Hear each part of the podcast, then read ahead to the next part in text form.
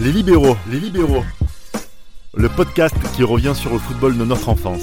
200e épisode et dernier de la saison 3 déjà, 200 épisodes.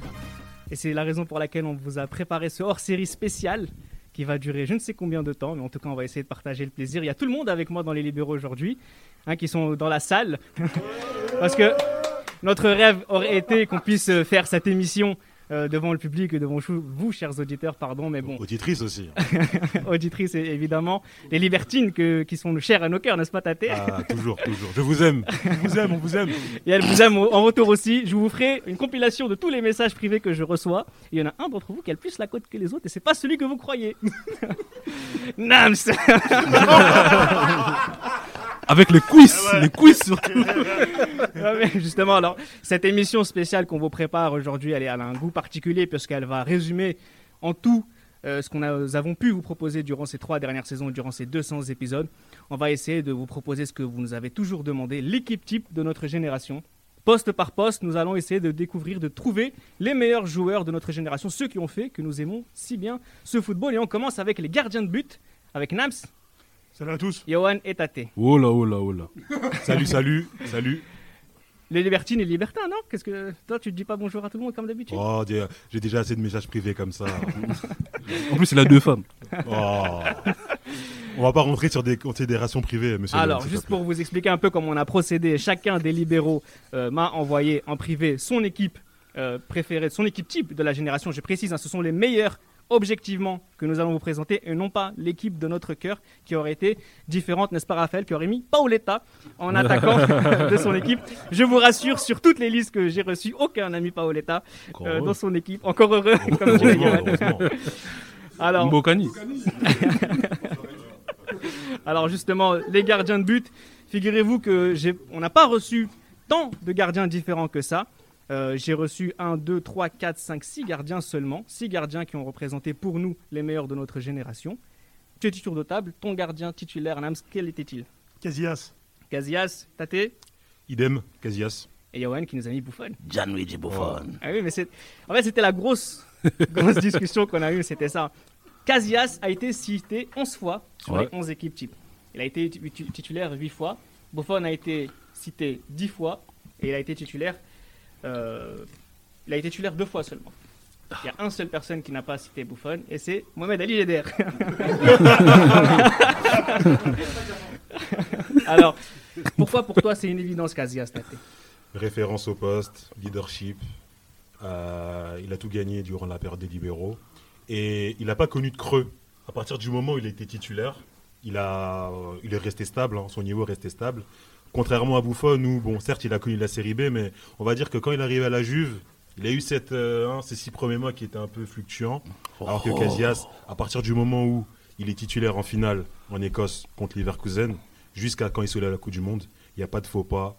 C'est linéaire, il y a aucun. Il, monte même en puissance. Hein. Et la période un peu trouble. Voilà, ouais, moi je pensais à ça. Ouais. De, 2004, de 2004 à 2006, c'est limite. Hein. Lui, lui, avec la défense qu'il avait, a gardé son niveau. Ah, ah J'ai un doute. Lui-même, hein, lui-même euh, sur, euh, sur Twitter avait publié une vidéo justement de, de, ses boulettes durant cette ah oui, hein. où il n'était pas très bon. Lui-même était le premier à le reconnaître. Et entre 2003 et 2006. Bah oui, il y a l'Euro 2004 aussi, il y, a, la Coupe du Monde 2006 aussi. lui, vraiment, il était vraiment pas bon, il ne faisait quasiment plus ah oui, hein. d'arrêt quoi. Mais tout le monde fait des boulettes, même James en fait. Mais ce que je veux dire, c'est que non mais, non, mais euh, honnêtement, un gardien, qui fait pas de boulettes. Mais t'as il y a une différence entre euh, euh, faire des boulettes et ne pas faire d'arrêt et ne pas être décisif. C'est ça aussi. Et c'était son cas quand le Real prenait des, une quarantaine de buts par saison et en. Pavone, Raoul Bravo, peut-être. Euh, Carlos Diogo, Cicinho, l'alcoolique. Attendez. Buffon, Buffon, a été mauvais avec Olof Melberg. Voilà. non, non, non, Buffon, non, non. Honnêtement, moi Buffon, j'ai, pour moi c'est un 1 bis pour moi, honnêtement. Mais pour moi Casillas, de 1, son niveau, on va dire, à partir du moment où il a une équipe potable, une défense potable, son niveau est resté le même. Mhm. Alors que Buffon, même quand il avait, même quand il y avait Cannavaro et, et Thuram, à un moment donné, si tu regardes bien, même au pied, ça, il n'était pas très rassurant. il n'a jamais été bon. Mais c'est pas son. Casillas, Casillas, il a toujours été, pour moi, il a toujours été. Euh, à partir du moment où vraiment il y avait une équipe pour lui et les, attentions sur lui, il a toujours répondu présent, surtout dans les on, on peut parler aussi du fait où il rentre en 2002, il rentre en finale. Il perd sa place parce qu'il n'est pas bon. Et c'est César qui, est titulaire en finale. Ouais, il était jeune. Il était, il avait- Ah, il mais toi, ouais, mais- Madrid. Non, Le je plus tiens, grand je tiens- club de, de l'histoire. Euh, César Sanchez, je suis désolé, c'est pas le meilleur gardien du monde à l'époque. hein. euh, une chose, c'est que Nams a aussi mis Casillas dans son équipe Ah oui. type, hein, donc c'est juste une question d- d'objectivité. Mais Exactement. c'est vrai que Casillas, qu'est-ce qui a fait la différence pour toi? C'est vraiment cette génération espagnole où c'est lui finalement le capitaine de la meilleure Exa- sélection de tous les temps. Exactement, en Espagne, les titres, c'est lui le joueur clé. Euh, 2008, il est incroyable. 2010 aussi. Ah. 2012, euh, on je pense qu'on a tous en tête euh, cet arrêt face à Rakitic contre la Croatie. Bon, après, c'est hors libéraux. Enfin, c'est hors période libéraux hors 2012. c'est ça. Parce que si on va dans la période hors libéraux, de 2000, euh, 2013, 2014, euh, c'est assez moyen, ouais. N'oublie pas la, n'oublie pas la, n'oublie pas la finale de la Ligue des Champions. N'oublie pas, n'oublie pas la finale de la Ligue des Champions 2014. Si Ramos ne met pas la tête, il n'y a pas de décima pour le Real. 2010. Non, mais là, on parle de 2008 la 2008 et période libéraux, 2010. là. Non, non, on parle de la période Ah, libéraux. mais 2010 juste, alors. Petite parenthèse, il y a aussi la Mm. période 2015-2017 de Buffon aussi qui a été assez exceptionnelle. Mais c'est pas, c'est pas période libéraux, je suis d'accord avec vous. Ouais. Par Vous contre, moi- débordez, monsieur Johan. hein. Euh, Justement, on va, lui, on va le laisser s'expliquer parce que lui, pour le coup, il avait mis Buffon titulaire. Moi, c'est un de mes arguments. J'ai mis Casillas titulaire aussi, mais j'ai l'impression que le niveau atteint par moment de Buffon a été plus haut que celui atteint par Casillas. Exactement. Quelle année, 2003, quelle année 2003, 2003, 2006. 2006. Exactement, et ça c'est le principal argument en fait qui fait que j'ai mis Buffon avant Casillas. Casillas, on va dire, était plus régulier justement sur la période, mais Buffon justement a atteint un pic de niveau que Casillas n'a jamais atteint. Comme j'ai dit, Coupe du Monde 2006, Coupe du Monde 2006, Gianluigi Buffon, s'il n'est pas là, c'est compliqué pour l'Italie. Et, et- Des, des ar- des Ah arrêts décisifs. La, fi- la finale face à Zidane, euh, en demi-finale face à l'Allemagne, il est d'un niveau qui est terrible, face à Klose notamment. c'est vrai, c'est vrai. Après, vrai. le seul bémol par rapport à Buffon dans cette période-là, c'est la Ligue des Champions. C'est juste ça où il a échoué, en fait. Moi, c'est juste ça le problème où il a échoué. euh, Euro 2000, malheureusement, il se blesse. Mais euh, après, comme j'ai dit, Buffon, il commence avec Parme. Parme, à l'époque, c'est pas un prétendant sérieux au titre, comme aurait pu être la Juve à cette période-là, comme aurait pu être euh, d'autres équipes. J'allais dire l'Inter, je suis un ouf. Mais, Ouais, t'es- effectivement, t'es vraiment fou. ouais. mais Effectivement. Mais voilà, Buffon, voilà, Buffon c'est quelqu'un qui, de, sa, de, de son jeune âge, justement, de ses débuts à Parme, jusqu'à vraiment 2006, ça a été, il a été incroyable. Parce qu'on a, vrai, on a, mais on a vraiment vu un joueur qui a été excellent avec Parme et qui a réussi à assumer un statut une fois qu'il est parti dans un autre club qui demandait beaucoup plus d'exigences. À ce niveau-là, on peut lui quand même lui, lui accorder cette En réussite. plus, il avait l'étiquette du, du gardien le plus cher au monde. Ouais. Et franchement, l'étiquette, bon, au début, c'était un peu compliqué, mais il a assumé l'étiquette. Casillas et Buffon, ça a fait l'unanimité parmi nous. Ah oui. Pas forcément le troisième gardien. Je vous cite à peu près ceux a, dont on n'a pas parlé. Si vous voulez dire que pourquoi on n'a pas été là, les Peruzzi, Pagliuca, ce sont des joueurs qui n'ont pas été mentionnés. Mhm. Quelqu'un comme Peruzzi, on aurait pu en parler, Nams, le Turinois. Ouais, on aurait pu en parler. Il a été euh, exceptionnel à la Juve.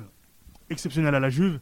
Et euh, c'est vrai qu'il aurait peut-être été. Il aurait mérité d'être mentionné comme troisième gardien. Mais il n'était même pas le vrai titulaire de la sélection nationale aussi. Qu'est-ce qui C'est ça. Pagliuca, pour le ça. parler de notre gardien. C'est ça, ça c'est un choix. euh, Un interiste en plus. voilà, un choix pas vraiment compréhensible de voir Paliuca titulaire.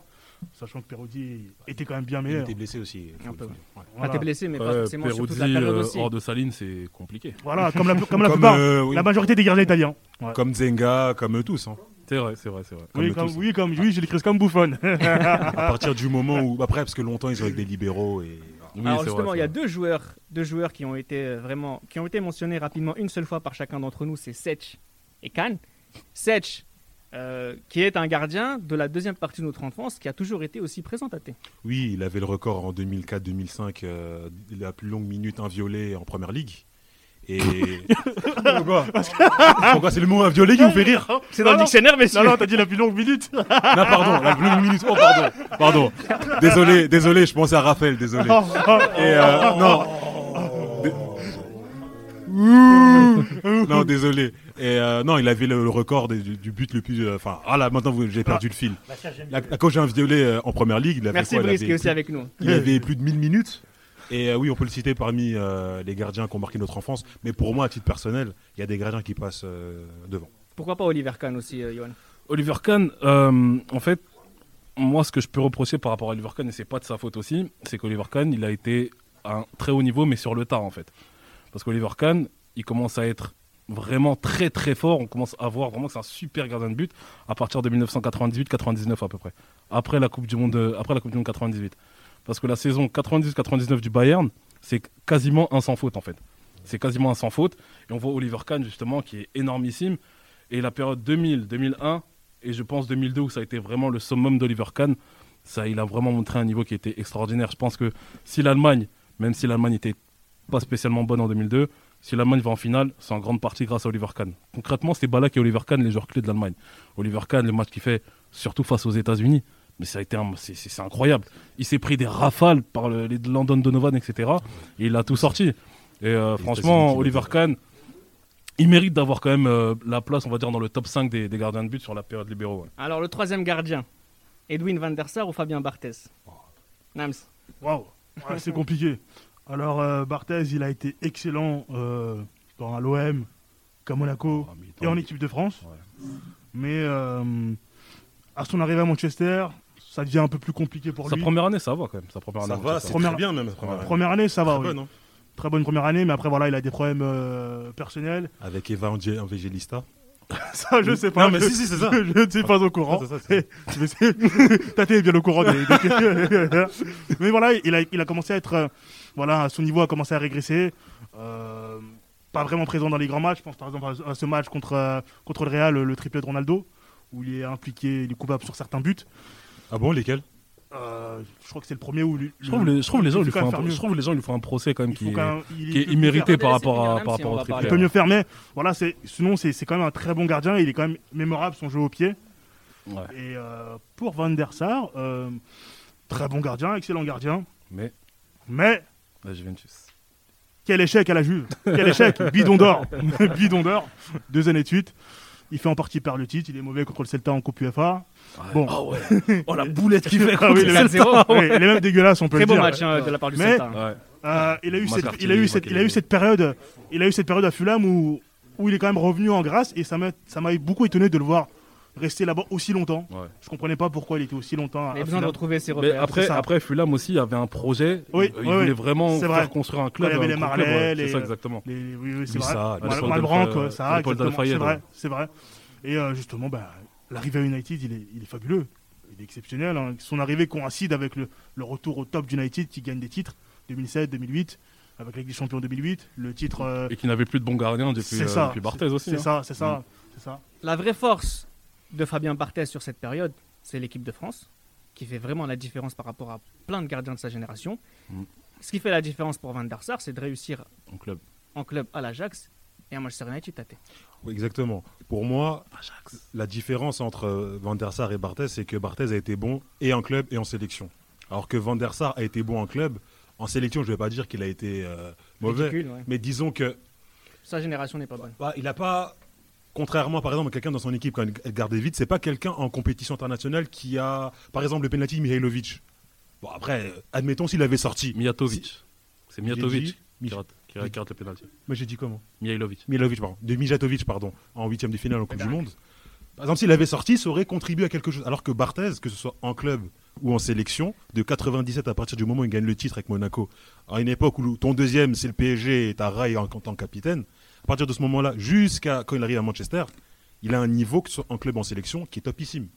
Alors que Van der Sar, on va dire que le pic de Barthez est plus fort que le pic de, Barthez- de Van der Sar pour moi. Tu es d'accord avec ça, euh, Johan? Parce que ce qui est intéressant aussi avec euh, Van der Sar, c'est que c'est aussi cet esprit du joueur euh, qui entre parfaitement dans le cadre euh, que voulait euh, l'Ajax à l'époque quand ils ont réussi à être sur le toit de l'Europe. Ah oui. Être sur le toit de l'Europe en club, Fabien Barthez ne sait pas ce que c'est. Exactement. Dans Moi, notre période honnêtement, libéraux. Dans la période Moi, franchement, c'est Van der Sar. Bah, non seulement parce qu'il y a une affection particulière pour, pour lui et pour, pour l'Ajax Amsterdam, mais ce que Van der Sar a fait, en fait, c'est excellent. En fait, Van der Sar, il représente le dernier rempart de la peut-être la- l'une des meilleures générations du football européen de- des années 90, en fait. Van der Sar, c'est l'Ajax Amsterdam. Van der Sar, c'est des arrêts décisifs, notamment face au Bayern en Ligue des Champions 95. Van der Sar, c'est aussi c'est aussi comme c'est aussi comme le, le- voilà c'est c'est c'est le c'est le- portier des Pays-Bas le- les Pays-Bas qui avaient une très grosse génération mais qui malheureusement n'a pas réussi à s'imposer. Euh, quand même il est clair que Van der Sar aussi en club en fait ce qui, ce qui, ce qui différencie Van der Sar aussi de Barthez c'est que en club Van der Sar aussi a une plus grosse a une plus grosse euh, une plus grosse euh, régularité en fait. C'est ça. Et Van der Sar a su revivre en fait d'un échec Ouais, à la Juve et à Manchester. Moi, honnêtement, quand je vois Van der Sar à Manchester, je me dis, mais qu'est-ce qu'il fait à Manchester? Il est, il est cuit depuis longtemps, etc. Bah non, Il est justement. sorti des radars. Et justement, et voilà. Et Van der Sar, bien sûr. Exceptionnel. Van der Sar, bien sûr. 2000, un soir de 2008 à Moscou, Mm. c'est le penalty qui sort, même si Anelka le tire très mal.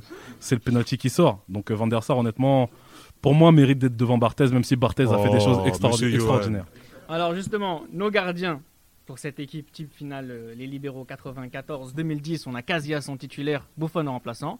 Et c'est Van der Sar Ah qui se dégage à la troisième place. Quelle honte. Quelle honte. Non, on a, on a- si, si, si on a, si on a un tournoi à faire avec cette équipe, avec ces trois gardiens, monsieur, je pense qu'on est quand même bien, non?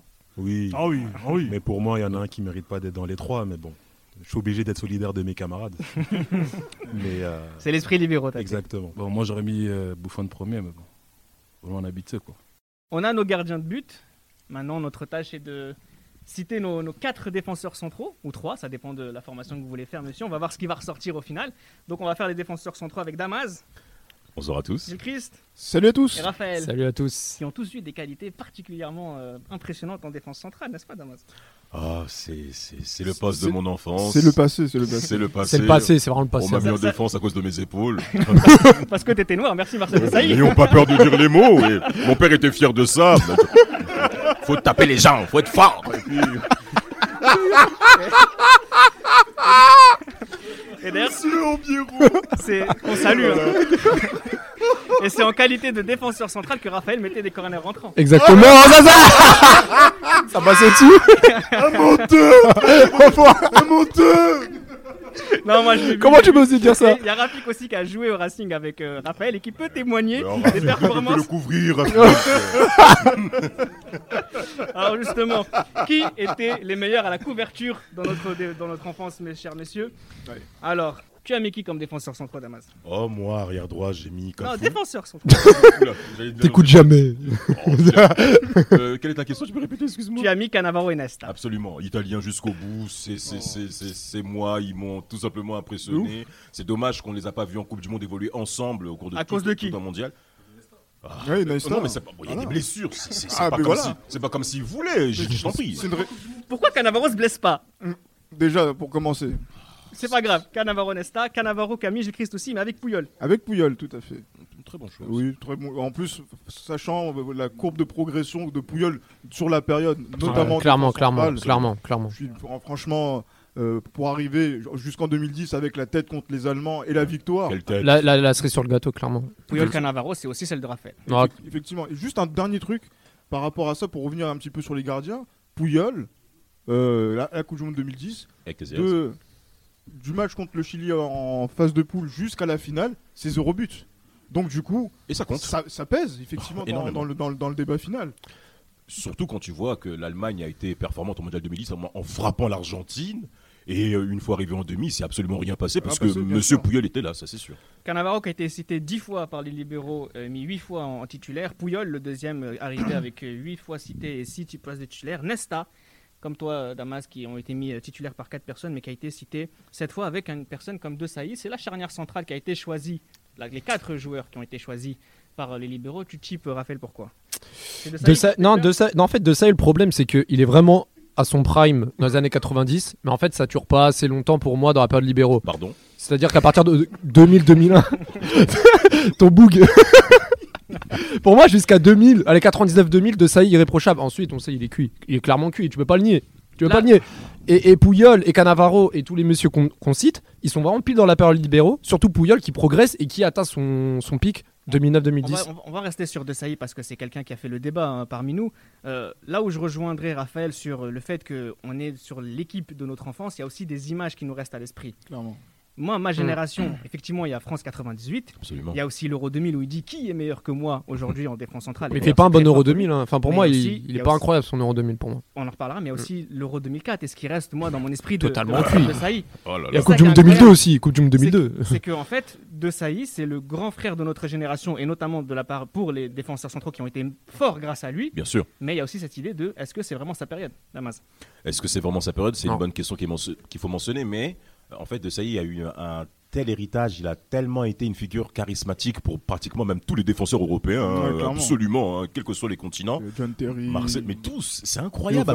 Il a fait l'unanimité auprès de tous les défenseurs possibles.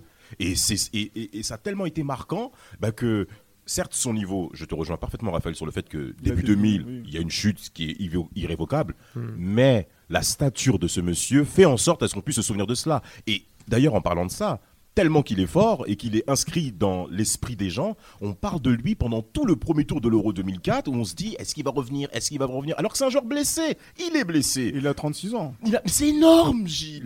Le- Clairement. Énorme Mais qu'est-ce qui s'est passé contre la Croatie? On en est tous marqués. mon Dado Show, Dado Show. Euh, mais avant, pas, mais t'as vu ce qu'il a fait de parler de Monsieur Perchaud. Attends, c'est quand même scandaleux ce qu'il a fait. Il ratait le ballon comme dégagement, ça. Comme au quartier, il a tiré dans le vent. comme les, comme les, les grands frères ouais, à la cité, ils sont cuits. Arrête, tu rigoles, il tape. Absolument, absolument. Donc de Saï, euh, Mais De Sailly qui sera quand même dans notre équipe finale, Il Christ, il, il fait pas, il fait pas tâche. Non, il fait pas tâche parce que déjà, surtout sur l'aspect défense centrale, on regarde le, le- le mondial 98 de Marcel Desailly, c'est un mondial de, de grand monsieur. C'est vrai qu'on va revenir, on va, on va retenir quoi? Peut-être le carton rouge contre le Brésil, mais c'est ça, on va dire que ça ponctue une compétition qui est quasiment parfaite à, ce, à ce niveau-là. Et je crois qu'avant la compétition, avant la, la finale, il ne fait que deux fautes dans le, de- du- dans le tournoi en six matchs. Énorme. Puisqu'il joue tous les matchs, hein, puisqu'il joue contre le Danemark, il est, il est, il est- il est capitaine. Et Ouais. euh, voilà, il n'y a, rien- y a, rien- y a rien à dire sur, sur Marcel Desailly à ce niveau-là. Et après, c'est vrai que quand il va en Angleterre, il change aussi le ouais. paradigme aussi des défenseurs centraux. Absolument. Où il montre aussi que Comment on la joue culture tactique euh, Absolument. on va dire, euh, de, de l'Italie, on peut le transposer en première ligue. Et euh, inévitablement, il a une part d'héritage sur le football qui a suivi dans cette période et aussi euh, euh, dans, on va dire, la décennie suivante. C'est pour ça que tout le monde a cité, enfin, Daïs de Sailly a été le plus cité, mais pas forcément Laurent Blanc, parce que moi, pour moi, c'est quasiment indissociable. Nous, Français, Laurent Blanc de Sailly. Ça, c'est le club. Ah, enfin, ça, c'est Euh, la sélection. sélection, sélection, bien Effectivement, parce que le club, oui, Laurent Blanc, on le respecte. Oui, Mais Bon, c'est c'est vrai que les, les grands clubs sont arrivés en fin de carrière. Oui. exact. On ne peut pas jouer à Saint-Etienne, Mm. Auxerre. Qui sont, qui sont des clubs honorables. Montpellier, hein, voilà, qui font Montpellier. partie. du- On peut- Mais, mais- et sans compter l'Inter, bien entendu.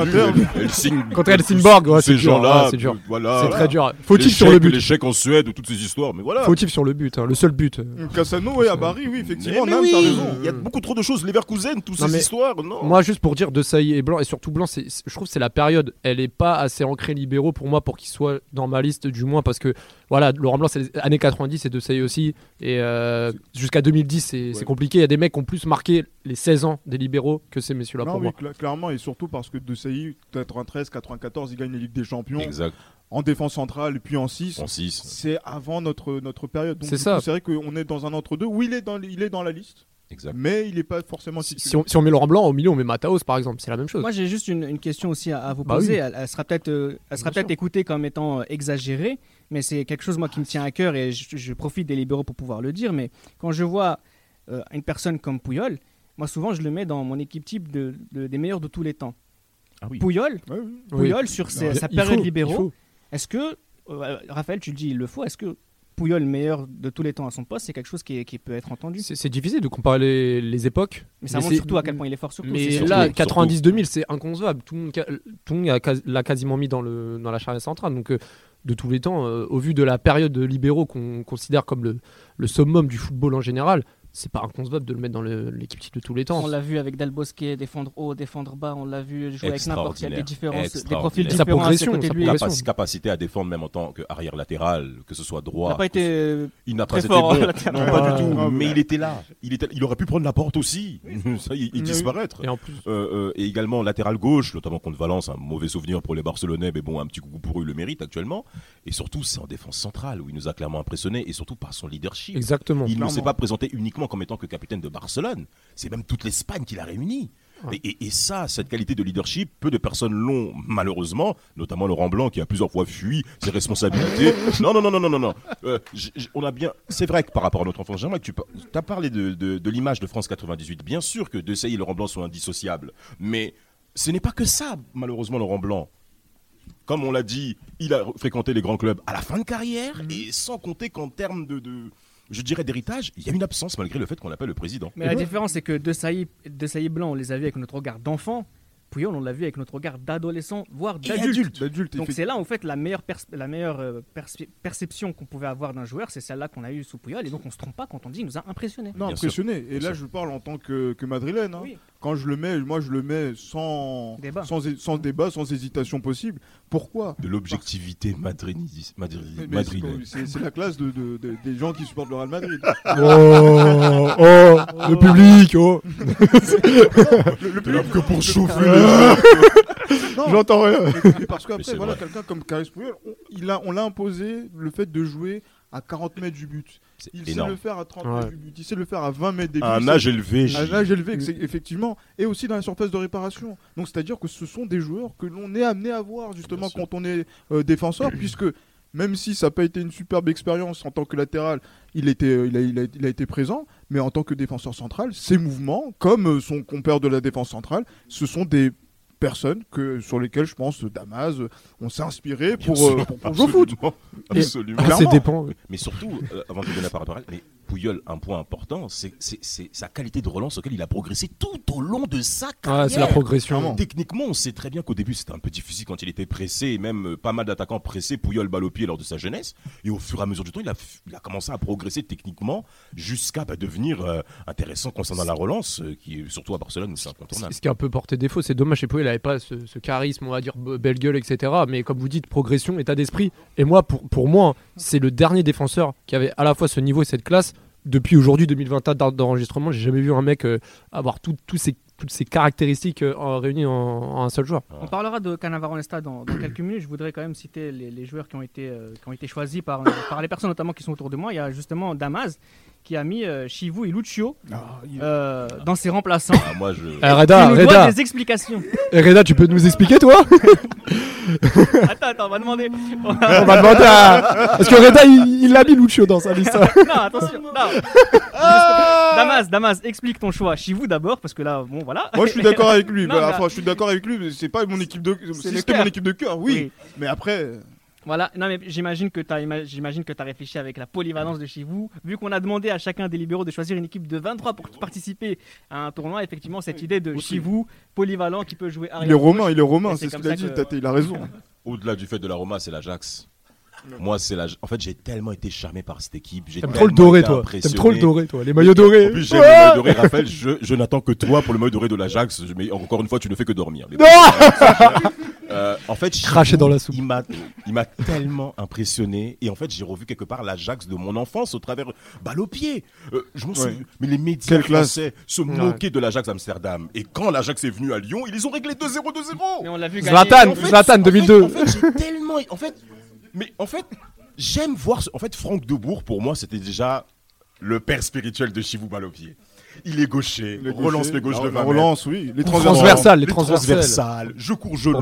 Il y avait tout pour que je sois impressionné. Et Chivou, ben, j'ai été déçu même qu'il aille à la Roma. Pourtant, j'aime la Roma. Il a gagné avec l'Inter. Merde. Mais oui Et oui Et oui Il faut le dire Non, mais Avec on va pas. casque. Un casque, ouais. C'était mais l'Inter, tout est laid. C'est pour ça que, en fait, concrètement, c'est pas un choix, euh, c'est pas un jeu objectif par rapport à. On est, soyons clairs. Dommage qu'il soit roumain chez vous. J'ai tellement été impressionné que c'est Non, pour ça par contre, par contre, Raphaël voulait, voulait en parler par rapport à mon choix, et c'est ce que tu as fait, Damas, on va en parler tout de suite, et je vais donner la parole à, à Raphaël et Chris, mais c'est le choix Lucho. Lucho, c'est quelqu'un qu'on a vu gagner en 2002, qu'on a vu aussi en finale de la Ligue des Champions avec Leverkusen, c'est quelqu'un qui a Le gagné Bayern avec Munich. le Bayern Munich, même si Ouais, c'était pas le plus grand des Brésil, Bayern Munich. On l'a vu au Brésil, c'est un des joueurs de notre enfance avec le Brésil. On l'a vu à l'Inter, gagner avec l'Inter, en- tu vois, comme quoi En défense centrale, possible. oui. En défense centrale, euh, Lucho, c'est aussi balle à pied, c'est porté, c'est vraiment une façon de défendre différente qu'on a vu. Absolument. À Lever- à Leverkusen, ok, il fait une belle saison, mais au final, il gagne rien. Les épisodes 1, Bayern Munich, pour moi, c'est compliqué.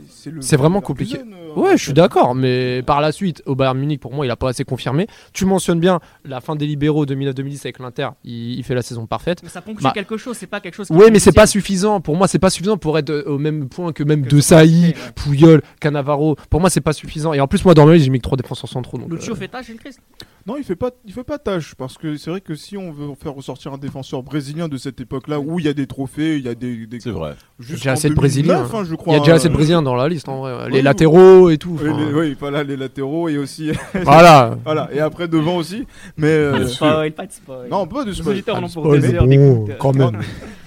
Régalons-les. Mais, mais sinon, mais sinon par rapport à par rapport à Lucho, le maître, c'est pas forcément scandaleux dans une liste. Après, est-ce qu'on va dire que c'est lui qui a tapé du poing sur la table pour dire c'est moi le boss C'est encore autre chose. Mais voilà, c'est vrai que le, le citer pour dire ah Lucho, voilà que entre allez, 6, 7, 8, 9 défenseurs, pourquoi pas? Alors là où ça va être intéressant, c'est le choix Maldini que vous deux avez, vous fait, Ouais. avez fait, Ouais. euh, et Raphaël. C'est justement cette polyvalence aussi, pareil pour chez vous, ce côté de jouer arrière gauche et, et défenseur central. Mhm. C'est en qualité de défenseur central qui vous a impressionné Après. Non, non, vas-y, vas-y, j'y crois bien. Euh, Merci beaucoup.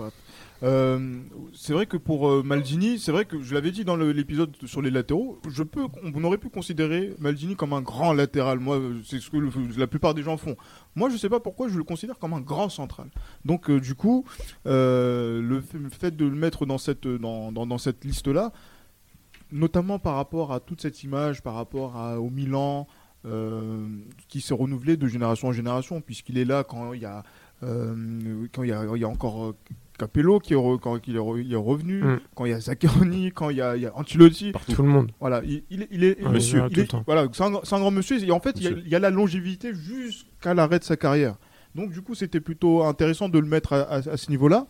Et euh, après, voilà, c'est vrai que c'est il y a, y beaucoup de respect pour, euh, pour Lo Maldini et surtout pour l'homme central qu'il est. Et peut-être que c'est pour ça que il y a certains qui vont le mettre en tant que latéral, l'autre- d'autres qui vont le mettre en tant que défenseur central. Et peut-être que ça le dessert dans, quand on va composer le 11, en fait. Exact, ouais. Ma- Maldini, c'est polyvalence, premièrement. Deuxièmement, c'est euh, euh, la classe, la régularité aussi. En sélection, Les yeux bleus, la euh, beauté. la beauté, les yeux bleus. Le, le- il peut jouer à gauche, il peut jouer dans l'axe.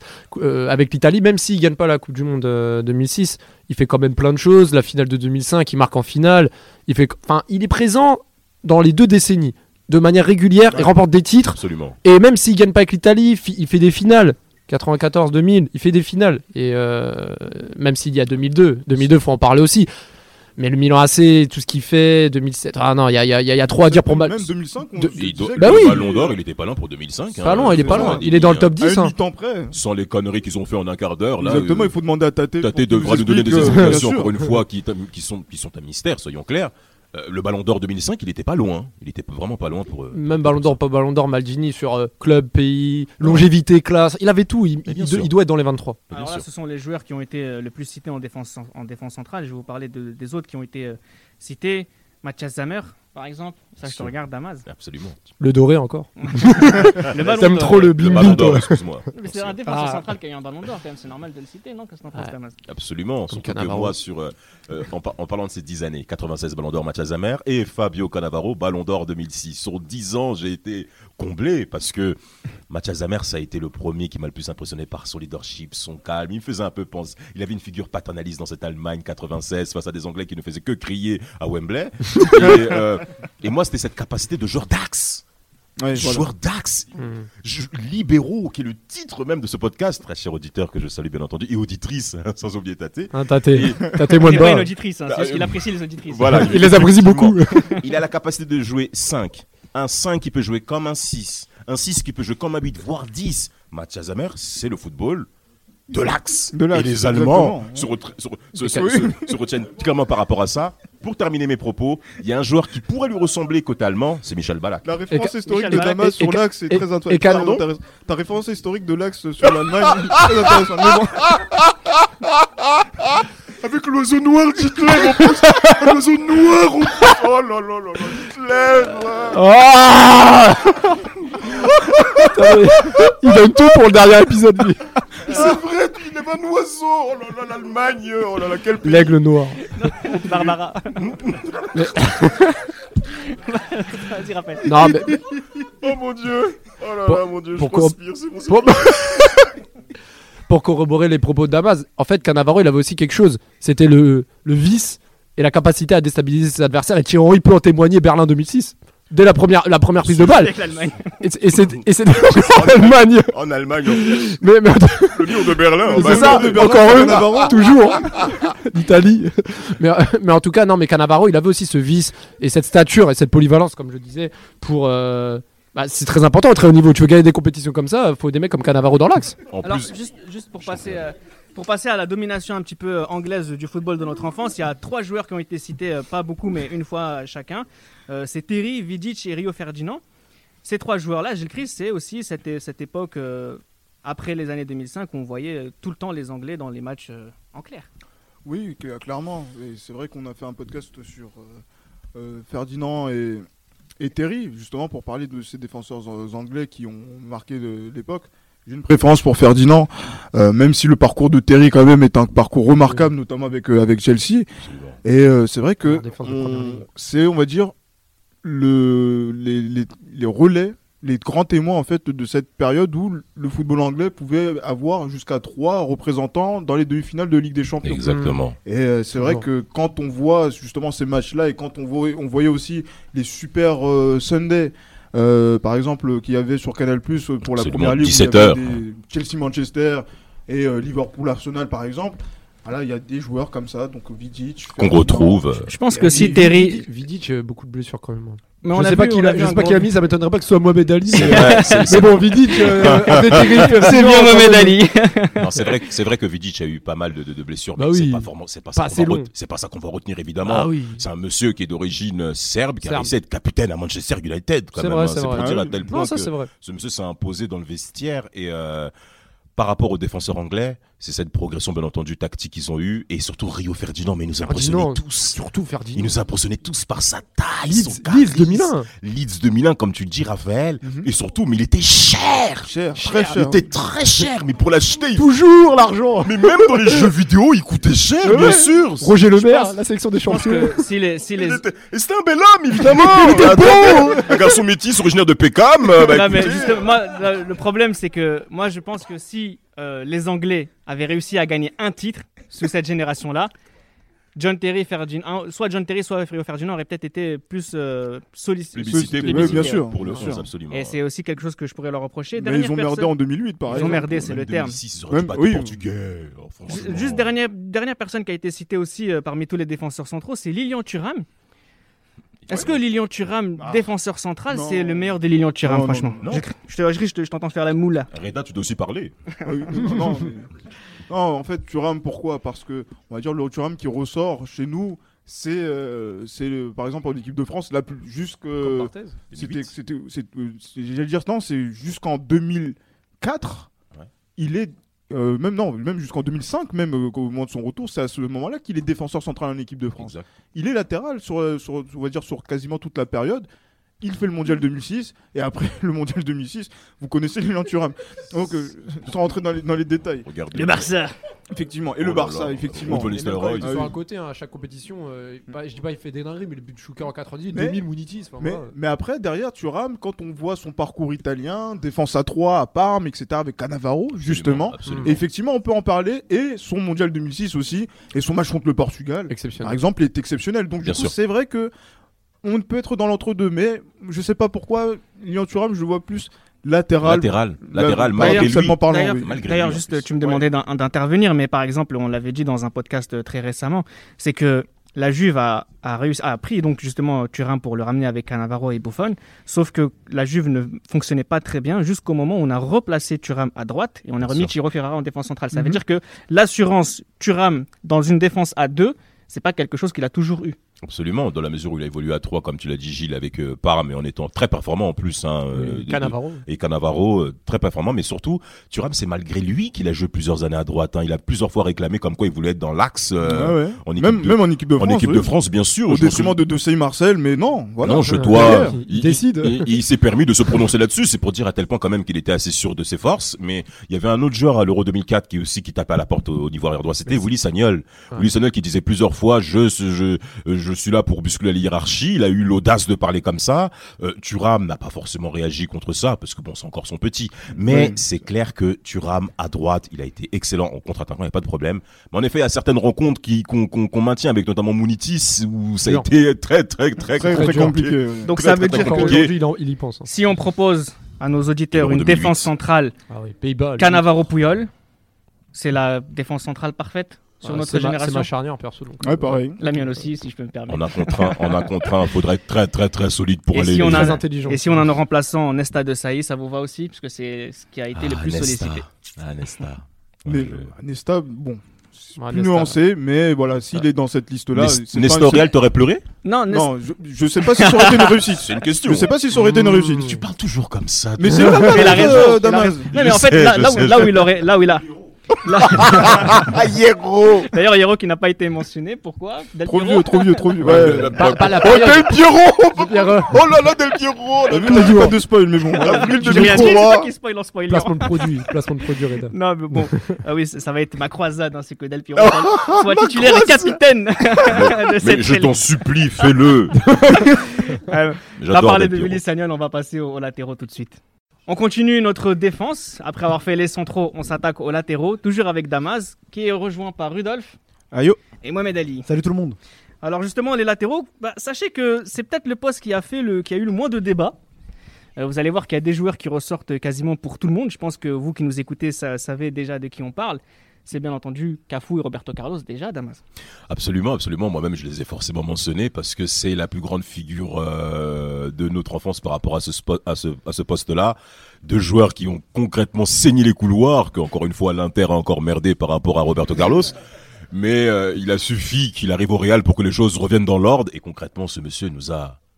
Roberto Carlos, cité 11 fois, titulaire 11 fois. Il a failli être Ballon d'Or. Ballon d'Or. Il a failli être Ballon d'Or 2002. 2002. Ah, tu penses pour toi, pour certains du des Ballon d'Or Ah voilà. Très cher auditeur, pour tâter, Roberto Carlos va être Ballon d'Or 2002.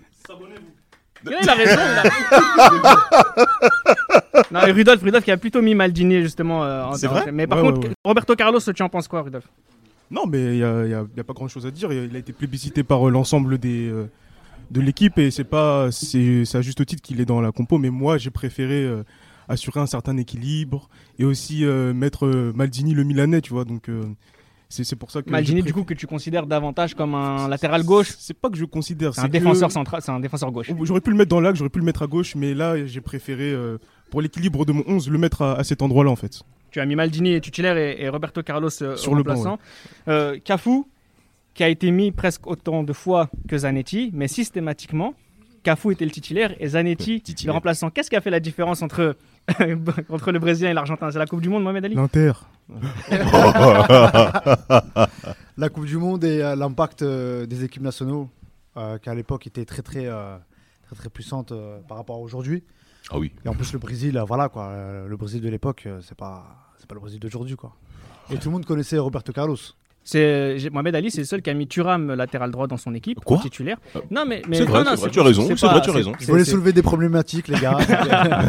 non mais ce qui est intéressant avec euh, Lilian Thuram justement c'est ce qu'on disait tout à l'heure Damas c'est que et je vais donner la parole à, à Mohamed Ali qui l'a choisi c'est que dans l'imaginaire on a l'impression que Lilian Thuram est un défenseur central pur jus peut-être à cause de la Coupe du Monde 2006 qui a été exceptionnelle en Vraiment, défense centrale vraiment. le concernant mais vraiment si on part avec euh, 10 ans de carrière Lilian Thuram c'est vraiment en tant que défenseur droit je dirais plutôt que latéral droit Hmm. qu'il a été excellent Mohamed Ali moi, mais en plus, ma- moi, il m'a plus euh, marqué en tant que latéral.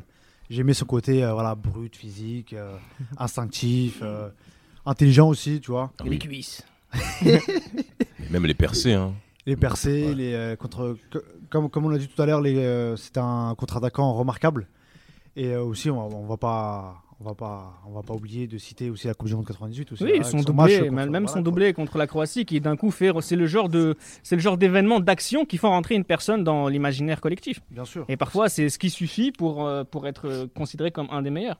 Ben, tout simplement, euh, rien que son doublé qu'il met contre la Croatie, le, le- le langage corporel qu'il a, la montée qu'il a fait et la Et passe. c'est des buts de latéral droit en plus. c'est hein. des buts- mais, mais on sent que le mec, il est pas fait pour ça. Il a passe de Djorkaeff, mais de- je, je tiens juste La à lui donner ce petit ouais. hommage. Magnifique. Juste ça, mais surtout la main, Célébration. le, le doigt, Ah. la célébration. Qui, mais Dis-leur. qui a oublié ça, même pour une personne qui est née en 2015 Il est au courant de qui est Lilian Thuram à cause de ça? Et c'est au poste de, de- de derrière droit qu'il a évolué. En plus, alors c'est bien que tu parles par exemple de France 98 parce qu'il y avait différentes configurations. La frange aussi en triangle aussi avec deux attaquants, Djorkaeff et Zidane. Et dans cette configuration de, de 4-4-2 en, en, en losange, ben, les, les arrières latéraux avaient forcément un rôle à jouer. Et justement, ben, Thuram se faisait régulièrement voir sur le couloir, sur la, sur la montée, où peut-être certains pensent qu'il a peut-être pas la, la, le, la, la finesse technique on peut le voir, mais concrètement, il s'est clairement exprimé là-dessus. Et c'est pour ça que si Mohamed Ali l'a mis, en vrai, il n'y a rien à dire. L'action elle était magnifique, la passe de Djurkaeff était magnifique. Il Frère, qu'en plus, il, folie. il sentait quelqu'un venir euh, derrière, derrière lui. Et aussi, euh, le premier but aussi des Croates, aussi, c'était de sa faute aussi. Oui, il est responsable. Hein, et même Thuram va même dire, hein, si je ne mets pas ce doublé-là contre la Croatie, je suis pas Il sûr qu'on me revend. Ouais, il Il a était eu son mort. finir. on sait. Mais il aurait joué la finale quand même. Mais c'est vrai que ça aurait peut-être pu faire plus La finale, tu penses bah oui, quand même. On change pas une équipe. euh, Si la Croatie passe, si la Croatie passe en Ah, mais c'est demi-finale. c'est la- question que se pose pas. Il Voilà, c'est ce qu'on se dit. En plus, on se retrouvait dans une Non, mais qui disparaît l'équipe de France peu peut-être aussi. Ah, je suis pas sûr. Mais Ah lui, lui, lui, forcément, c'est c'est- lui, c'est Bérégovois. Il- il- le suicide Étymologiquement, le meurtre de soi Non, moi, ce qui, moi ce, qui me, ce qui me chagrine un peu, entre guillemets, c'est que Zanetti a vraiment été euh, cité euh, un nombre incalculable de fois parce que c'est vraiment ce joueur à la, à la, à la longévité incroyable, à la polyvalence incroyable. hein. Je sais qu'on aurait pu le mettre à gauche. Rafik l'a l'a mis du côté gauche. Il n'a pas voulu faire de choix entre Cafu et Zanetti. Il a mis Zanetti à gauche. Et c'est vrai qu'on a cette image aussi de Zanetti à gauche euh, en 98 euh, avec la- l'Inter vrai. contre la Lazio qui aurait pu euh, être, euh, faire la différence. Mohamed Alou aussi qui a mis Zambrotta sur le côté gauche. Là aussi, c'est- on a vu Zambrotta jouer à Pas gauche à, à plusieurs reprises. À la Juve. Ah. Qu'est-ce qu'il a manqué à Zanetti concrètement pour euh, être aussi euh, titulaire dans l'esprit de tout le monde que Cafu? Ben, Cafu a tout gagné. Euh, je sais pas si c'est le cas de Zanetti, mais je peux m'arrêter là en fait. en vrai, En fait, en fait, c'est à cause de l'Argentine que Zanetti n'est pas là. Non. non, c'est plutôt que Cafu, grâce au Brésil et Cafu capitaine. euh, Non, mais moi, ce qui m'intéresse, par exemple, parce que, imaginons, euh, effectivement, Cafu, euh, c'est presque impossible de, de ne pas le mettre, mais ce que je veux dire, c'est que Javier Zanetti, s'il avait eu une Coupe du Monde, notamment peut-être avec la génération 98 ou 2002, est-ce que de fait, il aurait été euh, mis en avant devant Cafu? Non, pas devant Cafu, toujours pas. mais euh, quand même, euh, ouais, il a le mérite euh, d'être là. Euh, Cafu, ouais, Cafu, il a été performant au, au Brésil. Il a été, euh, enfin, au Brésil, euh, en, du championnat Sud, brésilien, et ouais, aussi. euh, Oui, en sélection bien Serie brésilienne, bien sûr. Voilà aussi en Serie A, tout ça. Donc euh, non, je pense que il n'y a pas beaucoup de gens qui ont gagné euh, de Coupe du Monde, euh, surtout à ce, à ce poste-là. Donc non, pour moi, Cafu, quoi qu'il arrive, il n'y a pas de discussion. Et même pour te dire, euh, c'est l'un des seuls postes où j'ai pas hésité en fait. Une seule seconde. Ouais, Ouais, t'étais ouais. pas le seul d'ailleurs dans Ouais, ce ouais. cas-là, mais ce que je veux dire, et là je te donne la parole, Damas, c'est que Mhm. tout à l'heure on a parlé de Puyol, le meilleur de tous les temps. C'est sujet à débat, comme on aurait pu le faire pour Casillas, etc. Bien sûr. Mais là où il y a vraiment peut-être pas de discussion, c'est que Cafu, personne n'est devant lui à son poste dans l'histoire. Cafu gagne et il gagne longtemps. Ah. Il gagne longtemps, beaucoup. C'est incroyable. 94. Il est présent 98 en finale. Bon, certes, il y a la défaite, mais il est là, avec le brassard. 2002. Et ensuite, le Milan AC. Et quel Milan La configuration Gattuso, Cafu sur le couloir, c'est merveilleux. Je suis désolé. Et Cafu même à l'Ice Rome. Parce que l'Ice Rome, à un moment, il joue en 4-5-1 et Cafu joue ailier droit. ailier droit avec Totti en 9,5 ou voire 9. Ce Cafu, c'est un joueur exceptionnel. Et Zanetti, bien qu'il soit énorme également, mais l'Inter s'incline trop. L'In- L'Inter s'incline trop de 1. Il, su- il, il superforme à l'Inter, soyons clairs. hein. Avec euh, Ronaldo, c'est les Non, deux oui, figures. Il n'y a pas de problème avec ça. Je pense qu'il surperforme Il n'y a pas de problème. Mais par contre, c'est aussi avec l'Argentine. Il n'a pas le même aura avec l'équipe argentine qu'il a aussi avec l'Inter. Et ça joue dans le classement de Zanetti en dehors de Cafu. En dehors même des performances de Cafu, Zanetti n'a pas la même influence, selon moi, avec l'Argentine, avec notamment les Coupes du Monde, Mais si- Maradona, enfin bref. Si on a justement cette équipe euh, Cafu et Roberto Carlos qui est mis quasiment par tout le monde, c'est est-ce que c'est pas aussi euh, les publicités, le Joga Bonito, la Coupe du Monde 2002 Est-ce Ah, qu'il n'y a pas aussi cette image ouais, euh, peut-être un peu plus La publicitaire autour de ces gens-là Les coups francs de Roberto Carlos, ses cuisses, etc. Il y a aussi beaucoup d'imaginaire euh, autour de ces deux joueurs. Non, mais c'est vrai, c'est vrai, c'est tout à fait ça. hein. Mais est-ce que euh, c'est une- c'est une, c'est- il y a une part de crédibilité aussi C'est pas La négatif. hein. communication, l'impact de l'image, comme tu as dit, Bien c'est sûr, très important. bien sûr. Mais euh, quand tu vois aujourd'hui, on a des joueurs actuels où le pouvoir médiatique, le pouvoir de l'image est très puissant, mais niveau football, euh, niveau football, Ça suit pas. zéro. Mm. Alors que d'habitude, alors qu'à l'époque, pardon, le côté sportif suivait. Oui. Ou même, ou même était à l'origine de la starification des, Exactement. des- des- des joueurs. Euh, là, on a nos quatre, on a nos quatre joueurs qu'on va prendre avec nous dans la liste. hein. C'est Cafu à droite et Roberto Carlos à gauche, avec comme remplaçant Rafier Zanetti, respectivement à droite, et, et Maldini à gauche. Maldini. Je vais, on va s'intéresser un petit peu à ceux qu'on a cités, qu'on n'a pas mis, et essayer de voir qu'est-ce qui a fait la différence. Moi, je voudrais qu'on parle d'un arrière gauche. hein. D'ailleurs, je vous renvoie à un autre podcast qu'on a fait sur les latéraux. Enfin, les libéraux ont fait un podcast sur les, sur les latéraux. On est les seuls au monde, depuis Christophe Colomb, à faire ce genre de, de- de sujet. Mais par exemple, un homme comme Ashley Cole. Ashley Cole, il y a plein de choses dont on pourrait parler, notamment les Anglais. Moi, je et les Anglais comme Terry Ferdinand, je sais qu'ils sont passés à côté, à, côté, à côté de plein de Que, choses. que nous saluons. Quelqu'un comme Ashley Cole, c'est, si on peut parler de quelqu'un qui est un spécialiste de poste, Damas, Ashley Cole est un spécialiste de son poste. Absolument. Contre-attaquant, Beaucoup de, d'ailiers vont même dire qu'Ashley Cole était mon plus grand adversaire en un contre un. Cristiano Ronaldo et Messi l'ont dit. Par conséquent, ça lui donne une légitimité colossale par rapport à ça. Et surtout, Ashley Cole, il arrive à Arsenal, il est anglais. Il est anglais. Quand on sait qu'Arsenal a, a plusieurs fois mis de côté hein, les joueurs anglais, euh, Jeffers, tous ces mecs-là qui ont été qui ont été plus que médiocres, ben Ashley Cole, il, permet à ce que cette image anglaise soit vue dans cette équipe que TF1 retransmettait beaucoup à la télé. Et surtout, son pied gauche.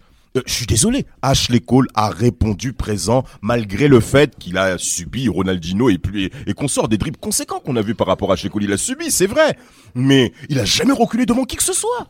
Et concrètement, ça, ça marque ça. Nous, les Anglais, notamment chez nous les libéraux, hein, Reda, je pense, il y a beaucoup de gens qui les aiment pas parce qu'ils nous ont déçus, clairement déçus. Trahison. C'est pas le cas d'Ashley Cole. En, en soi, par rapport à ses performances footballistiques pures, non. Je Moi, j'ai le pendant de, j'ai le pendant d'Ashley Cole. Rudolf, si tu me dis si tu es d'accord avec moi, c'est Philippe Lam. Non. Pourquoi non C'est un spécialiste de son poste. C'est un spécialiste de son poste qu'on a toujours vu systématiquement dans les compétitions. La différence entre Ashley Cole et, euh, et Philippe Lam, c'est que les erreurs de Philippe Lam, il les a fait à des niveaux que Ashley Cole n'a pas atteints. Donc je sais ce, que, ce dont on pourrait parler. Et ça, c'est la différence aussi que, qui, fait, euh, qui peut être intéressante pour Philippe Lam. Non, c'était pour taquiner. Oui, je Et sais. il y avait aussi euh, bah, la- la- l'aspect aussi polyvalent de Philippe, Philippe Lam qui, qui aurait pu être intéressant. Mais euh, en termes de, enfin, en termes de, de niveau pur, euh, dire que Ashley Cole, est- enfin le pendant de, que c'est le pendant de d'Ashley Cole, c'est un, je pense que c'est un peu, c'est un peu juste, mais euh, au vu de son palmarès, donc ce qu'il a fait avec le, le Bayern, avec la Mannschaft, euh, quand même, il, il mérite aussi d'être cité. Au Bien moins, sûr, bien sûr. On a les Français, Lizarazu et, et Sagnol, Mohamed Ali. Ah. Lizarazu qui a été mis notamment par Johan. Ouais, c'est possible. Ah C'est possible, mais après, euh, voilà, euh, l'Euro 2004, euh, Ensuite, juste avant, Marseille, pareil. Marseille aussi. Contre Paris, là, au- Coupe de la Ligue. 2-0 pour Marseille, 3-2. Ouais, Bernard, euh, Bernard Mendy, non. Non, mais c'est vrai que c'est vrai que tout à l'heure on parlait de, de Thuram qui marque les esprits avec euh, quelque chose de beau. Il y a aussi ceux qui marquent les esprits avec quelque chose d'humiliant. Et c'est vrai que Lizarazu, c'est comme s'il avait détruit Voilà. tout ce qu'il avait accompli euh, en revenant à Marseille. C'est triste Non, non, bien dans l'esprit. Et c'est dommage, hein, parce qu'il avait clairement atteint quand même un certain niveau de professionnalisme très très très très haut niveau au Bayern, ou après la, la, la, la, la droite qu'ils reçoivent en 99, et même l'hégémonie de, de Dortmund aussi en Allemagne. Hein. Ça a vraiment blessé le Bayern. Hein. Et Et il a Lizarazu, tapé Matthäus, il a pas Mais- peur. ah ben, en baga- la bagarre, La comment l'oublier? Ça a été c'est très marquant par La rapport à sa carrière. oui. Mais il a clairement grandi dans la, dans, dans la dimension du très très haut niveau au Bayern. Et Lizarazu, il fait partie de ce paysage-là. Donc ça, on peut quand même lui, lui accorder ce crédit-là. Bien sûr. Il l'a dit en plus hein, à chaque fois. Il parlait de cette bagarre avec Mathéus. Il a dit s'il n'y avait pas cette. euh, Ouais, ouais. J'allais pas me faire respecter. Il y a un autre joueur aussi, ça me fait du mal d'en parler, mais comme tu l'as mis, Mohamed, il faut qu'on en parle. C'est c'est Zambrota. Pourquoi ça me fait du mal? Bon, je rentrerai pas dans les détails. Pourquoi? Mais quelqu'un comme. quelqu'un. Merci, Nams. Bah, il il a percé sur le tard, donc il fallait qu'il s'accroche à. Non, mais ce qui est- par contre, ce qui est fort avec, euh, avec, euh, avec Zambrota, et là peut-être que je, je vais te rejoindre, c'est que si Zambrota euh, n'est pas forcément le meilleur à son poste en tant que latéral droit, c'est que c'est peut-être le seul de tous les latéraux qu'on a vu, qu'on a vu fort milieu central, qu'on a vu fort latéral gauche, et qu'on a vu fort ailier droit, ailier gauche et latéral droit. C'est un vrai footballeur, Zambrota. Ouais, bien sûr, mais après, on sait que voilà, quand t'es polyvalent euh, aussi, ça t'aide pas beaucoup, tu vois. On sait qu'on sait pas quel poste. euh, On te déplace. fois, voilà, c'est. C'est un mal pour un bien, tu vois. C'est un, ouais, c'est un bien pour un mal. Ouais, mais les deux, ça va dans les deux sens, en fait. À courir- Comme on dit, à courir derrière chaque, chaque lapin, on n'attrape aucun. Donc, euh, c'est pas. Ouais, mais, euh, Et il a couru après le Barça, il a rien attrapé du tout. euh, surtout, surtout là-bas, surtout là-bas, mais, mais, mais Et il pleure au Milan, ce salaud. Mais- mais- oh là là, bon ça c'est encore... laisse tomber. Vraiment la fin de carrière de Zambrota est quand même regrettable, mais on- il faut quand même lui donner le crédit qu'il a été performant à la Juve sur tous les postes sur lesquels on l'a positionné. Hein. Arrière droit, arrière gauche, et surtout son rythme physique. Ah, Physiquement, Zambrota, mais qu'est-ce que ça puissance aussi. Moi, je me rappelle d'un- d'une d'une image, je sais, je sais plus c'est quel match, hein, mais c'est Franck Ribéry qui court, qui court vraiment de toute sa force pour mettre un coup d'épaule à, à Zambrota. Faut, Et faut Ribéry aller. hein. tombe. Ah, ah, mais voilà, voilà. Alors que Ribéry, c'était un sacré client. Ouais, bien sûr, bien sûr. Alors, si on finit cette euh, session latéraux avec Cafu et Roberto Carlos en titulaire, avec Maldini et Zanetti euh, en remplaçant, franchement, je pense pas qu'on puisse faire euh, plus beau. Rien à toucher. Alors justement, on a fait maintenant notre défense et notre gardien de but. On va commencer à attaquer un petit peu le reste de l'équipe et on va commencer par nos milieux. Nos milieux, milieux, milieux centraux, on va faire les 6, les 8 et Mhm. les 10 et en fonction de l'équipe qui va ressortir, on verra euh, quelle disposition on aura. Mais pour être, euh, voilà, être dans le thème, on va d'abord commencer par les milieux défensifs et les milieux centraux avec euh, Gilles Christ, Tate qui se frotte les Ouais. mains et Rafi qui nous rejoint. Salut à tous. Alors c'est Salut Rafik. c'est là où il y a eu le plus véritablement de débats. Les défenseurs centraux, c'était assez compliqué, mais au milieu de terrain, c'est vraiment un des, des- des endroits où il y a eu le plus de, de discussions, sauf pour quelques joueurs. On va commencer par celui-là. C'est Xavi, qui a quasiment fait l'unanimité. Euh, Rafik, pour, euh, pour donner la parole, qui qui vient, qui vient de nous rejoindre, Xavi, il y a cette idée de... On peut pas demander mieux à un milieu de terrain comme lui a pu le faire durant toute sa carrière. Bah, Xavi, c'est euh, vraiment. euh, déjà, c'est un football euh, qu'on qu'on appré- qu'on apprécie tous. C'est un joueur qui, est- qui, est, qui est très très fort physiquement. Je vais, passer, je vais commencer avec la partie physique. On, on sous-estime le côté physique de, de Xavi, mais pour être capable de enchaîner autant de courses, pour être capable de enchaîner autant de crochets, pour être capable d'enchaîner autant de, de, de feintes, mais il faut avoir des appuis, un cardio, Un une gainage. caisse. Mais c'est mais euh, c'est incroyable. Mais on, on s'en rend pas compte. On le voit comme ça, mais on se rend même pas compte. Et après, techniquement, le joueur, mais euh, c'est un joueur qui, euh, qui fait rêver. Moi, j'avais dit au- non, sur le podcast sur le FC Barcelone où on avait comparé deux Saison deux- 2, oui, date déjà. ouais. et j'avais dit que Xavi, quand, quand je le revois jouer, Saison à chaque fois, à chaque action, je dis wesh, j'ai, je réagis. C'est des réactions que j'ai pas quand, quand je regarde un, un- certains, certains milieux aujourd'hui. Et Xavi, à chaque fois, c'est des wesh. Comment il fait ça Oh Toi aussi, t'as pas hésité, Chris, quand il a failli le mettre. Wesh, t'as mis Xavi, quoi. Directement. Mais en même temps, quand on fait un hors-série sur les 40 ans d'un joueur, c'est pas pour, euh, pour rigoler. Euh, du coup, c'est vrai qu'il y a encore ce, ce respect, encore une fois, hein, pour le- les, les Barcelonais euh, en mettant Xavi, mais surtout pour les Espagnols. Parce que, encore une fois, hein, l'Espagne qui gagne, c'est le- l'Espagne de Casillas, voilà, pour Johan, et de Xavi, évidemment, qui sont respectivement le meilleur gardien et le meilleur milieu de cette génération-là, Ah. pour ne pas dire de pas- tous les temps. Moi, je suis mais bon, mais bon, après, après voilà, mais chacun a son opinion de- dessus, et c'est pour ça que, et c'est pour, c'est pour ça que voilà, c'est pour moi c'est logique, c'est une suite logique que, que de mettre ça. Mais après, c'est vrai que pour Xavi, il y a eu des périodes où il y a du creux, il y a des voilà des, des- des choses, mais après, c'est vrai que sur l'aspect très haut niveau, c'est difficile quand même de, de, de- de rivaliser avec un, un individu euh, pareil sur, sur notre époque. hein. Après, c'est vrai que ça déborde un petit peu sur voilà, donc, euh, 2011, 2012, etc.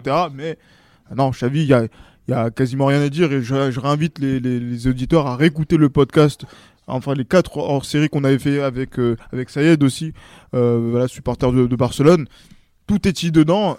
Et ce 11 aussi, euh, pour- dans, dans ce 11 aussi également. Qu'est-ce qui te gêne avec euh, Xavi, Tata Ah non, non, mais je suis- ce qui me gêne par rapport à la description de Gilles Christ, c'est euh, c'est pas le meilleur milieu euh, espagnol de sa génération. C'est le meilleur joueur espagnol de l'histoire. Point. Ah, mais Ah. voilà, mais. Ah. C'est juste chiant, en fait. Ah, bah ouais, juste chiant. On parle du meilleur joueur de l'histoire espagnole. Point barre. Alors, Point parce que justement, c'est intéressant que, que tu dises ça parce que dans vos listes, euh, systématiquement que quelqu'un euh, a mis euh, Xavi, il lui a choisi comme remplaçant, sauf euh, Gilles Christ, hein, on Ouais. en fera tout à l'heure, Pirlo. Andrea Pirlo, moi aussi, moi le premier, j'avais mis euh, Pirlo comme le remplaçant presque naturel de Xavi parce que déjà, peuvent, c'est pas, il y en a un qui est plus fort que l'autre sur cette période. Donc, Oui, je pense oui, qu'on va oui. être d'accord. 4-0. et je suis- Milanais. c'est- Hein. Mais 4-0. Je, je l'assume. Donc euh, ça, c'est assez, assez, assez Je frappant. l'avoue. Le Mais c'est vrai que 4-0 en Pirlo- 2012. Pirlo dans sa, dans sa, et puis, euh, et puis 2015 aussi. Et 2015 également, ouais. Euh, non, mais ce qui est intéressant aussi avec euh, Andrea Pirlo, c'est que c'est que il est reconnaissable parmi mille autres sur sa façon de jouer. Ouais. Il a changé la façon aussi de, changer, de jouer au poste du milieu de terrain. C'est le seul régista de sa génération, il faut le dire aussi. Ça aussi, c'est le seul qui jouait comme ça dans sa génération. Pirlo était tout seul, il était unique. Exactement, c'est lui aussi qui a, qui a met- simplement métamorphosé ce poste en Italie. Pas ailleurs, hein, parce qu'en Argentine, de tradition, ça se faisait. Mais en Italie, jamais un régista était. euh, Bon, il y avait un peu Taquinardi un petit Pas à peu. ce niveau. Mais pas à ce niveau. Taquinardi avait un ouais. peu ce profil-là, mais pas à ce niveau. Pirlo, il a atteint, surtout en 2006, un niveau Incroyable. incroyable. Ah, c'est ouais. lui qui conduisait vraiment cette squadra, squadra Azura en partant du bas. Et malheureusement, deux ans plus tard, en, euh, en. Autriche, il y a un joueur, eh ben, c'est Xavi, il est simplement, il est rentré dans une autre dimension. Pour moi, la référence au poste, c'était Pirlo, naturellement. Mais quand Xavi, à partir de l'Euro 2008, Xavi est rentré dans une autre dimension. Mais toi, Gilles, t'as pas réussi à faire de choix entre Xavi et Pirlo. Peut-être que c'est comme ça que tu imaginais ton équipe, mais Pirlo, le mettre titulaire dans cette équipe de type des générations des libéraux, c'est pas quelque chose qui te gêne. Non, mais c'est ce que je disais à, à Franck Olivier qui est parmi nous. C'est que quand Un ami d'enfance, eh bien, un ami d'enfance euh, de, de très longue date, et voilà, depuis trois ans. Berti. lui, c'est la génération des libéraux, mais avant, des Berti Avant, Vox. oui, effectivement, avec le marquage individuel. Ouais. Un mec qui a fait mal à pas, à pas mal de Ah, personnes. de- de personnes. Vox, hein. Mais voilà, mais en fait, l'idée qu'on a pour euh, le. Moi que j'ai, notamment pour faire jouer Xavi et Pirlo ensemble, c'est j'ai le ballon en fait. Et euh, c'est vrai que dans cette deuxième partie des années 2000, il y a cette idée-là donc d'avoir la possession du, du ballon. Et c'est pour ça que moi j'arrive à les faire, je veux les faire jouer ensemble justement pour avoir la main mise, l'emprise sur le jeu et avoir les deux en même temps. Il y a, je pense aussi, cette intelligence de jeu entre ces deux individus où ils ne peuvent, ils peuvent ne pas se marcher dessus en ayant, on va dire, un registre complémentaire. Après, systématiquement, je vais te donner la parole, Tate. À chaque fois que l'un et l'autre ont été forts, il y a toujours eu cette béquille avec eux, que, que ce soit au Milan, en Italie ou en Espagne, euh, qui fait que, évidemment, on imagine mal euh, deux Pirlo dans la même équipe, etc. Mais voilà, c'est juste un choix, un choix que, que tu as fait. Euh, Un choix de jeu. Un choix de jeu, Tate, Pirlo. Mais juste par rapport à, pour en revenir à ce que disait Gilles, il met les deux en même temps, mais c'était le plan de Zaccheroni en 99. Il voulait mettre, il voulait. Xavi était euh, en pourparlers avec le Milan Mm. parce qu'avec le Barça ça se passait mal. Sa Mm. mère voulait que. Finalement, c'est sa mère qui a décidé qu'il reste. Ouais, oui. Mais de, mais Elle de a base, demandé le, elle a fait demander le divorce. il voulait que Xavi aille euh, au Milan et pourquoi pas plus tard on aurait peut-être eu un Milan euh, et Xavi et, Et et Pirlo. Pirlo. Et là ça aurait été euh, Le sopalin partout. sopalin partout. on aurait, on aurait, on aurait eu les 5 ligues des champions d'affilée et, pas- et pas que dans ma chambre.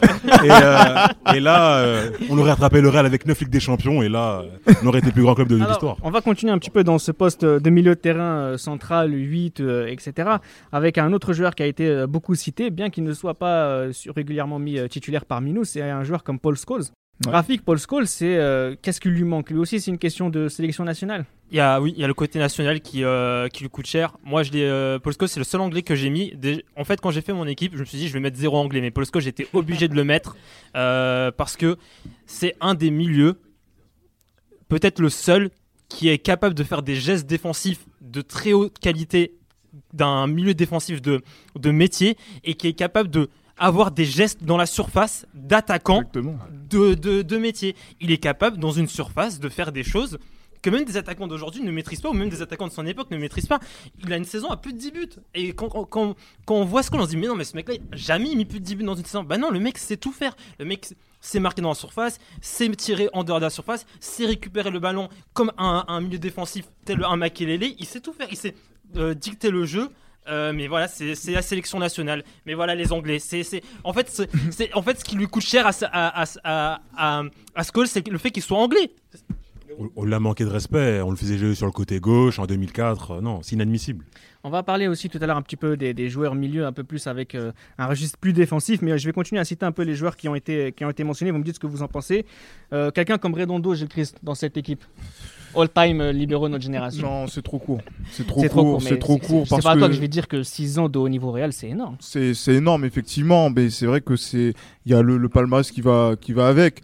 Mais c'est vrai qu'il y a différents euh, aspects, la sélection nationale, ouais. le parcours au Milan à, à l'AC Milan, euh, qui fait que voilà, il y a beaucoup de choses où il a été, il a, il a été diminué. Il y a beaucoup de classes et c'est vrai, on va dire que c'est le milieu, on va dire par excellence de notre de notre génération et qui représente le mieux en fait euh, ce que ce qu'on représente de l'idée de, de libéraux et de ce que on a comme idée du Real Madrid. On a Voilà. Mendieta aussi dans cette idée. et Rafik l'a mis dans son équipe. Bon, Oh. moi- C'est la- la je l'ai mis. Non, mais en vrai, je l'ai mis. Là, c'est le cœur qui, est, euh, qui, rentre en jeu. pas réussi Moi, à en faire fait. Ouais, c'est ça. En fait, moi, j'ai commencé à regarder le foot dans les, dans les, euh, dans les, dans les éditions de Ligue des Champions où le FC Valence allait loin. Et quand j'étais petit.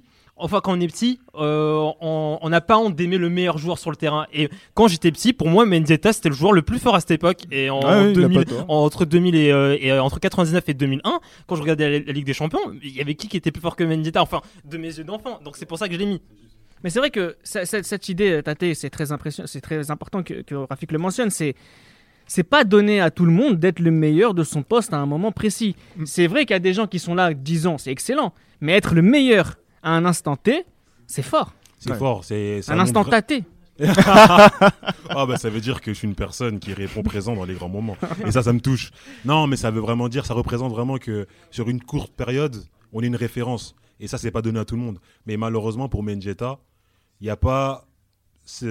En équipe nationale, il n'y a pas l'équivalence. Et c'est pour ça que moi, je peux pas euh, accepter... Pareil pour Redondo. En équipe nationale, il n'y a Ouais, pas clair. ce qu'ils ont fait en club comme en, en sélection. Et c'est pour ça que nullement je les ai Mais mis. non, dans- mais c'est clair. Ni dans l'équipe type, ni dans les 23. Non, non, c'est clair, mais par exemple, quelqu'un qui est sorti par, euh, remplacé par Ourzaïs euh, Franchement. à l'Euro 2000, non, franchement, faut, Et pas accepter. aussi, Reda, il, pas une bonne idée. hein. il fallait que je mette Ouais. un joueur avec, des, avec une, long- longue chevelure et fallait, il fallait que j'en mette un. Ouais, ben, ça, c'est Rafik et, et Non, le, mais- et le complexe des cheveux longs. Non, Rafik n'a aucun complexe à avoir. Avec Avec la- pas se laisser pousser ses cheveux. Les complexes sont plutôt de mon côté, si je peux me permettre. Euh, Il y a d'autres joueurs aussi, toujours dans ce registre un peu euh, milieu centraux. Sidorf, t'en penses quoi, Gilles Christ C'est vrai que c'est quelqu'un qui est mythique. Mythique, mais non, soyons sérieux. Avec la sélection nationale, euh, Sidorf a été pas bon, il faut, faut le dire. Vrai, oui, qui- oui. D'ailleurs, tout à l'heure, on n'a pas fait quelque chose. Tout à l'heure, on n'a pas parlé d'un garçon comme euh, Stam aussi. Tout à l'heure, en défense on l'a pas mentionné. En fait, c'est cette- c'est le syndrome Sidorf. C'est d'être, oui, c'est bien d'être fort, Mais pas forcément sur euh, tout l'ensemble de ta carrière, mais l'équipe des Pays-Bas, c'est Oui. C'est passé trop de fois. Non, mais c'est clair. Et en plus, je sais que Tate pense aussi voilà, que quelqu'un qui a été bon en sélection, Edgar Davids, Carte vite, ça a été bon. été, a été bon en sélection, mais Sidorf ne l'a- ne l'a pas été. Et c'est ça le problème, effectivement, de, de, de ça. Et c'est vrai que si on avait fait la, déjà, la, la synergie des deux, Ouais. on aurait le milieu Ah parfait. oui, oui, ils seront dans, l'équipe type. Ouais, ou- voilà. ouais, dans les On, 23. on dans a, on a dit ouais. quoi Dadorf. C'est vite. Euh, D'ailleurs, justement, on va passer maintenant peut-être au vrai milieu défensif euh, pur qu'on pourrait mettre dans cette équipe. Et là, pour le coup, il y a des noms qui sont revenus euh, régulièrement. Et celui qui a été le plus mentionné, c'est Patrick Vieira. Je grise qui fait la moue encore. Ouais, non, mais Il, il bon, coûte trop MHD, Patrick- il fait trop la Patrick Vieira, Patrick Vieira dans, dans cette équipe. Euh, Patrick Vieira, c'est la qualité d'un joueur physiquement impressionnant. C'est quelqu'un qui, entre 90 et 2002, a été exceptionnel. C'est quelqu'un qui ne fait pas tâche dans les 30 derniers mètres de l'adversaire. C'est quelqu'un qui a Ouais, ouais, était ouais, box-to-box bien avant plein d'autres gens. Euh, Patrick Vieira, c'est une référence. C'est une référence, effectivement, et c'est vrai que euh, dans cet euh, Arsenal qui a gagné des trophées, il faut bien le souligner. Oui. Pas celui qu'il le faut, euh, Ouais. vu le talent qu'avait cette Et équipe. effectivement, euh, non, Patrick Vieira était là, il a le, le capitaine et le capitana, et c'est lui en fait justement qui a été la parenthèse d'Arsenal qui a été important au niveau européen. Mais bon, c'est vrai que derrière, de- voilà, donc et du coup, c'est vrai qu'aussi avec l'équipe de France, comment il s'est affirmé. Euh, tout au long, peut-être même sur la fin du mondial 98 avec la passe là pour Emmanuel Petit, l'Euro 2000, euh, et aussi voilà donc euh, par la suite avec le mondial 2006 parce que je trouve qu'il a été mauvais à l'Euro 2004 avec euh, Makelele, bon bref, après d'un cours. Mais bon, ça c'est autre chose. Et Pedretti, pardon. Moi, t'es un gamin. mais, mais surtout, non, mais voilà, surtout, voilà, Patrick Vieira, ce qui, moi, me perturbe un peu, c'est cet aspect Coupe d'Europe.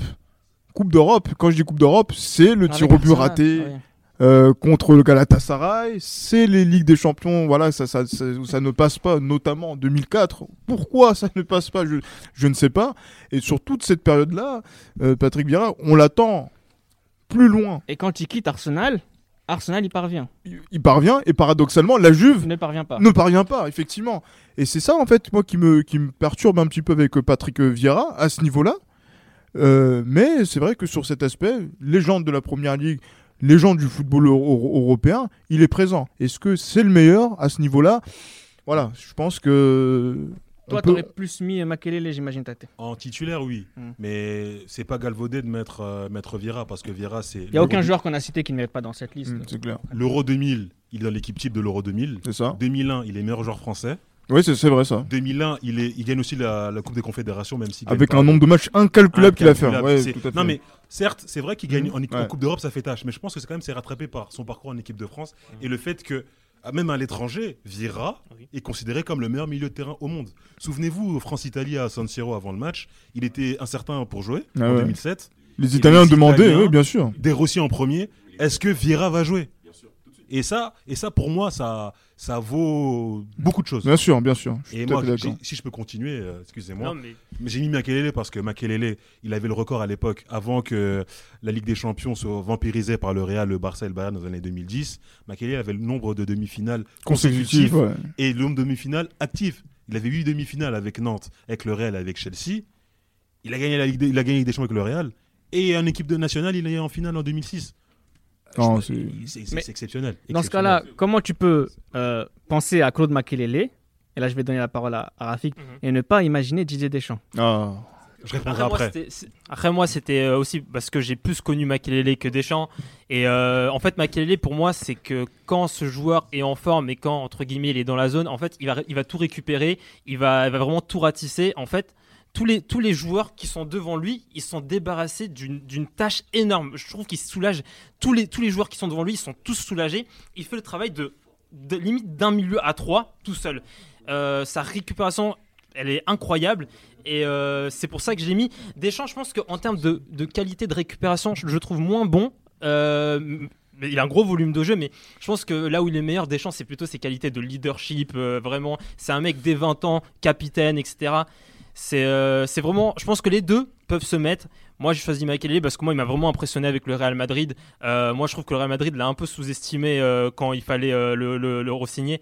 Et euh, J'écris moi, je trouve, hein, perso, moi, je trouve qu'il est, très important c'est entre pas- 2000 et 2003. Et puis aussi, il y a le Makelele Role, qui est une référence. Et il y a des gens qui disent Je veux jouer Angleterre, oui.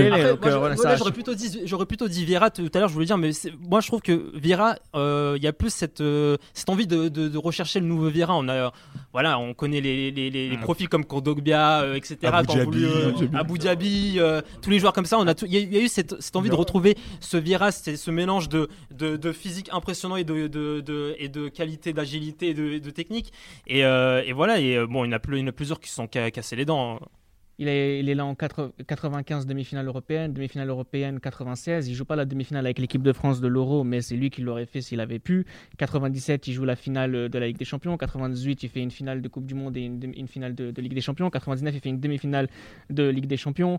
Euh, 2000, il fait une finale euh, avec l'équipe de France. 2001, même s'il n'est pas là, a- quand ça passe à la télévision, il y a des chants dans le banc qui fait comme ça. moi, moi, j'ai pas eu l'occasion de le dire dans ce podcast-là, mais je pense que ça ressort un peu dans l'esprit de tout le monde. C'est que ce qui a fait notre éducation footballistique, c'est aussi ce qui est passé en clair à la télévision. Et ce qui passe en clair à télévision, en général, ce sont les matchs les plus importants de la saison, les derniers, les demi-finales et les finales.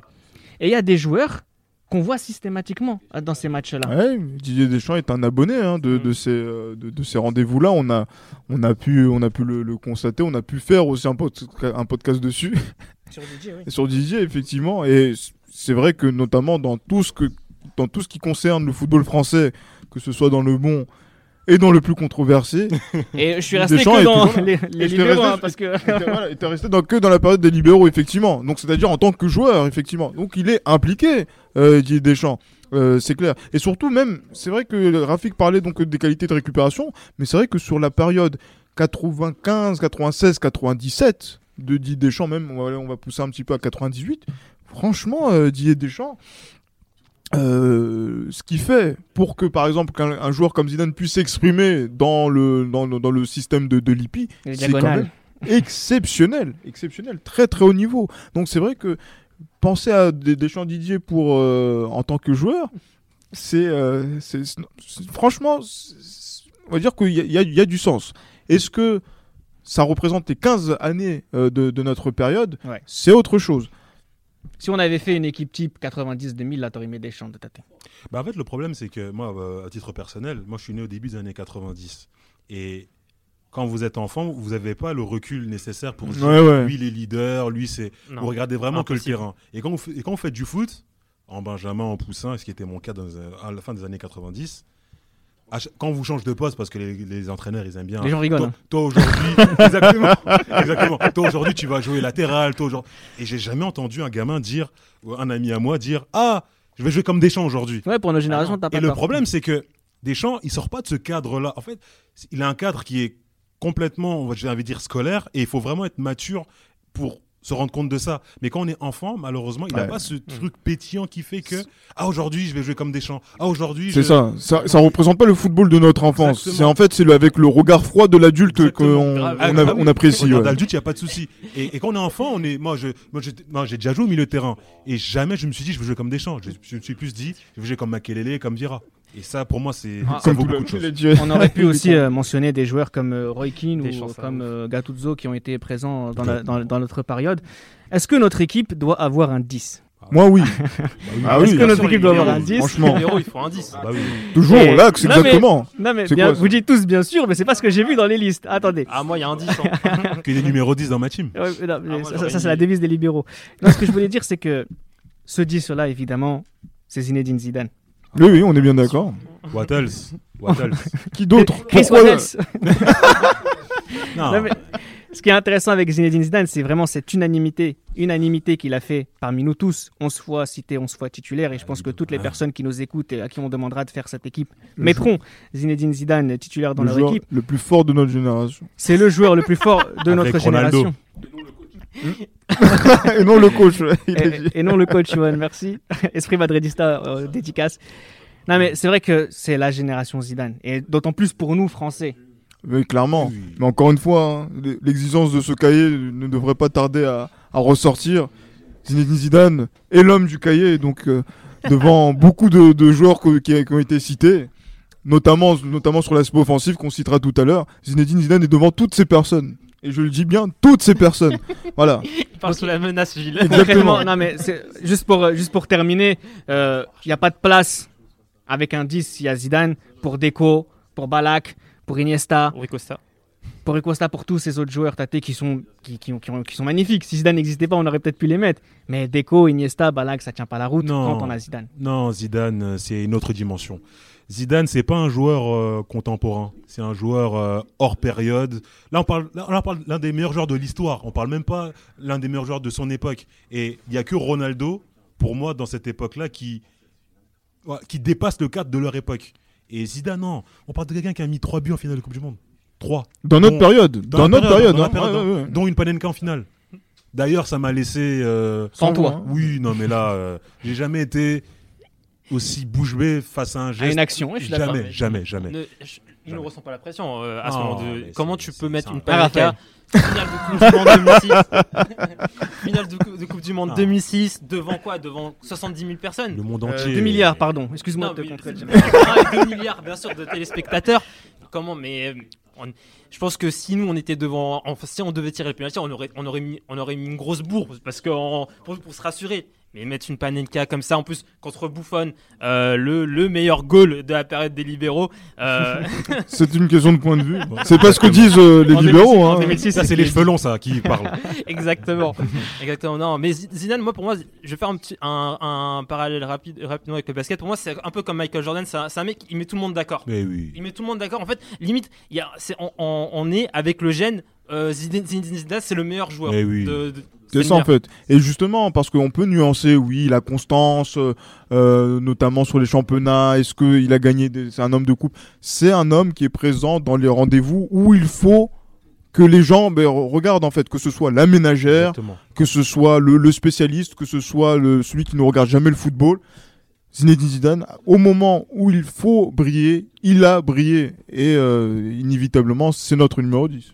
Si on a un 10 dans notre équipe, c'est une question de choix de disposition tactique. Parce que parmi l'ensemble des équipes qu'on a eues, il y a beaucoup de personnes euh, qui ont mis des joueurs un peu sur des joueurs de côté, des ailiers offensifs. Pourquoi? Parce que cette génération est vraiment extrêmement bien fournie en joueurs offensifs de côté. Vous allez voir quand on va tous les citer, il y a un nombre incalculable.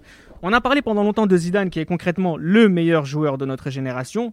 Le voir sur le côté, ça n'a pas déçu les gens, notamment du côté du Real, Raphaël. Real Madrid, non, côté gauche, hein, ça a déçu personne. Euh, Ligue des Champions 2002, euh, euh, but à Barcelone notamment, euh, sur la confrontation directe. Donc on a vu sur un 4-4-2, euh, côté Zidane pouvait faire la différence. Moi, à titre personnel, je l'ai mis en numéro 10 parce que Zidane, c'est numéro 10, ça va avec. Euh, maestro, meneur de jeu. Et puis on va rendre hommage aussi aux libéraux, à ce poste mythique pour moi. Mm. Zidane lui allait comme un gant. Maintenant, le mettre à gauche, c'est comme me mettre Mal- c'est comme Maldini à gauche ou, ou quand on fait varier les, les postes. Il fait pas tâche parce que c'est Zinedine Zidane, mais pour moi, numéro 10 et rien d'autre. Alors celui justement qui a marqué une, notre génération, bien plus que tous les autres jusqu'à présent qu'on a cités, qui est vraiment un joueur libéraux et qui a été cité par tout le monde. Hein. Euh, 11 personnes qui l'ont cité parmi toutes les personnes qui ont participé à, ce jeu que l'on vous propose, chers auditeurs. C'est quelqu'un comme Ronaldinho, Nams. Ronaldinho, on peut lui reprocher tout ce qu'on veut. La durée dans le de haut niveau, euh, ses, erreurs au Milan, peu importe. Mais Ronaldinho, il a réussi à atteindre euh, un niveau tellement mythique, tellement incroyable. Ronaldinho, c'est des gestes qu'on a tous à l'esprit. Ronaldinho, c'est les libéraux. C'est ça, c'est ça. Ronaldinho, c'est la magie. Ronaldinho, c'est la magie. C'est un joueur qui a laissé absolument personne indifférent, que ce soit de notre génération, euh, les plus anciens, ceux avant nous, ou ceux qui nous ont précédés derrière. C'est un joueur qui a eu un règne très court, mais très intense. Euh, pour faire un parallèle, je pourrais comparer ça avec, le- avec le G-Unit. C'était c'est très Grave.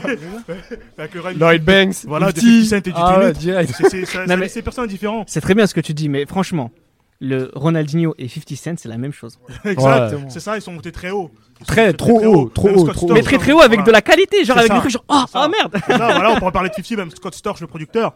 Très haut. 2002, la Coupe du Monde. Et quand il arrive à Barcelone, Ah. entre 2003 Ah. et 2006, il atteint un niveau assez incroyable. Dès sa première saison, déjà, le Barça a fini troisième, il est excellent. Premier match, son premier match. C'est ça, dès son premier match, hein, Par en septembre, voilà.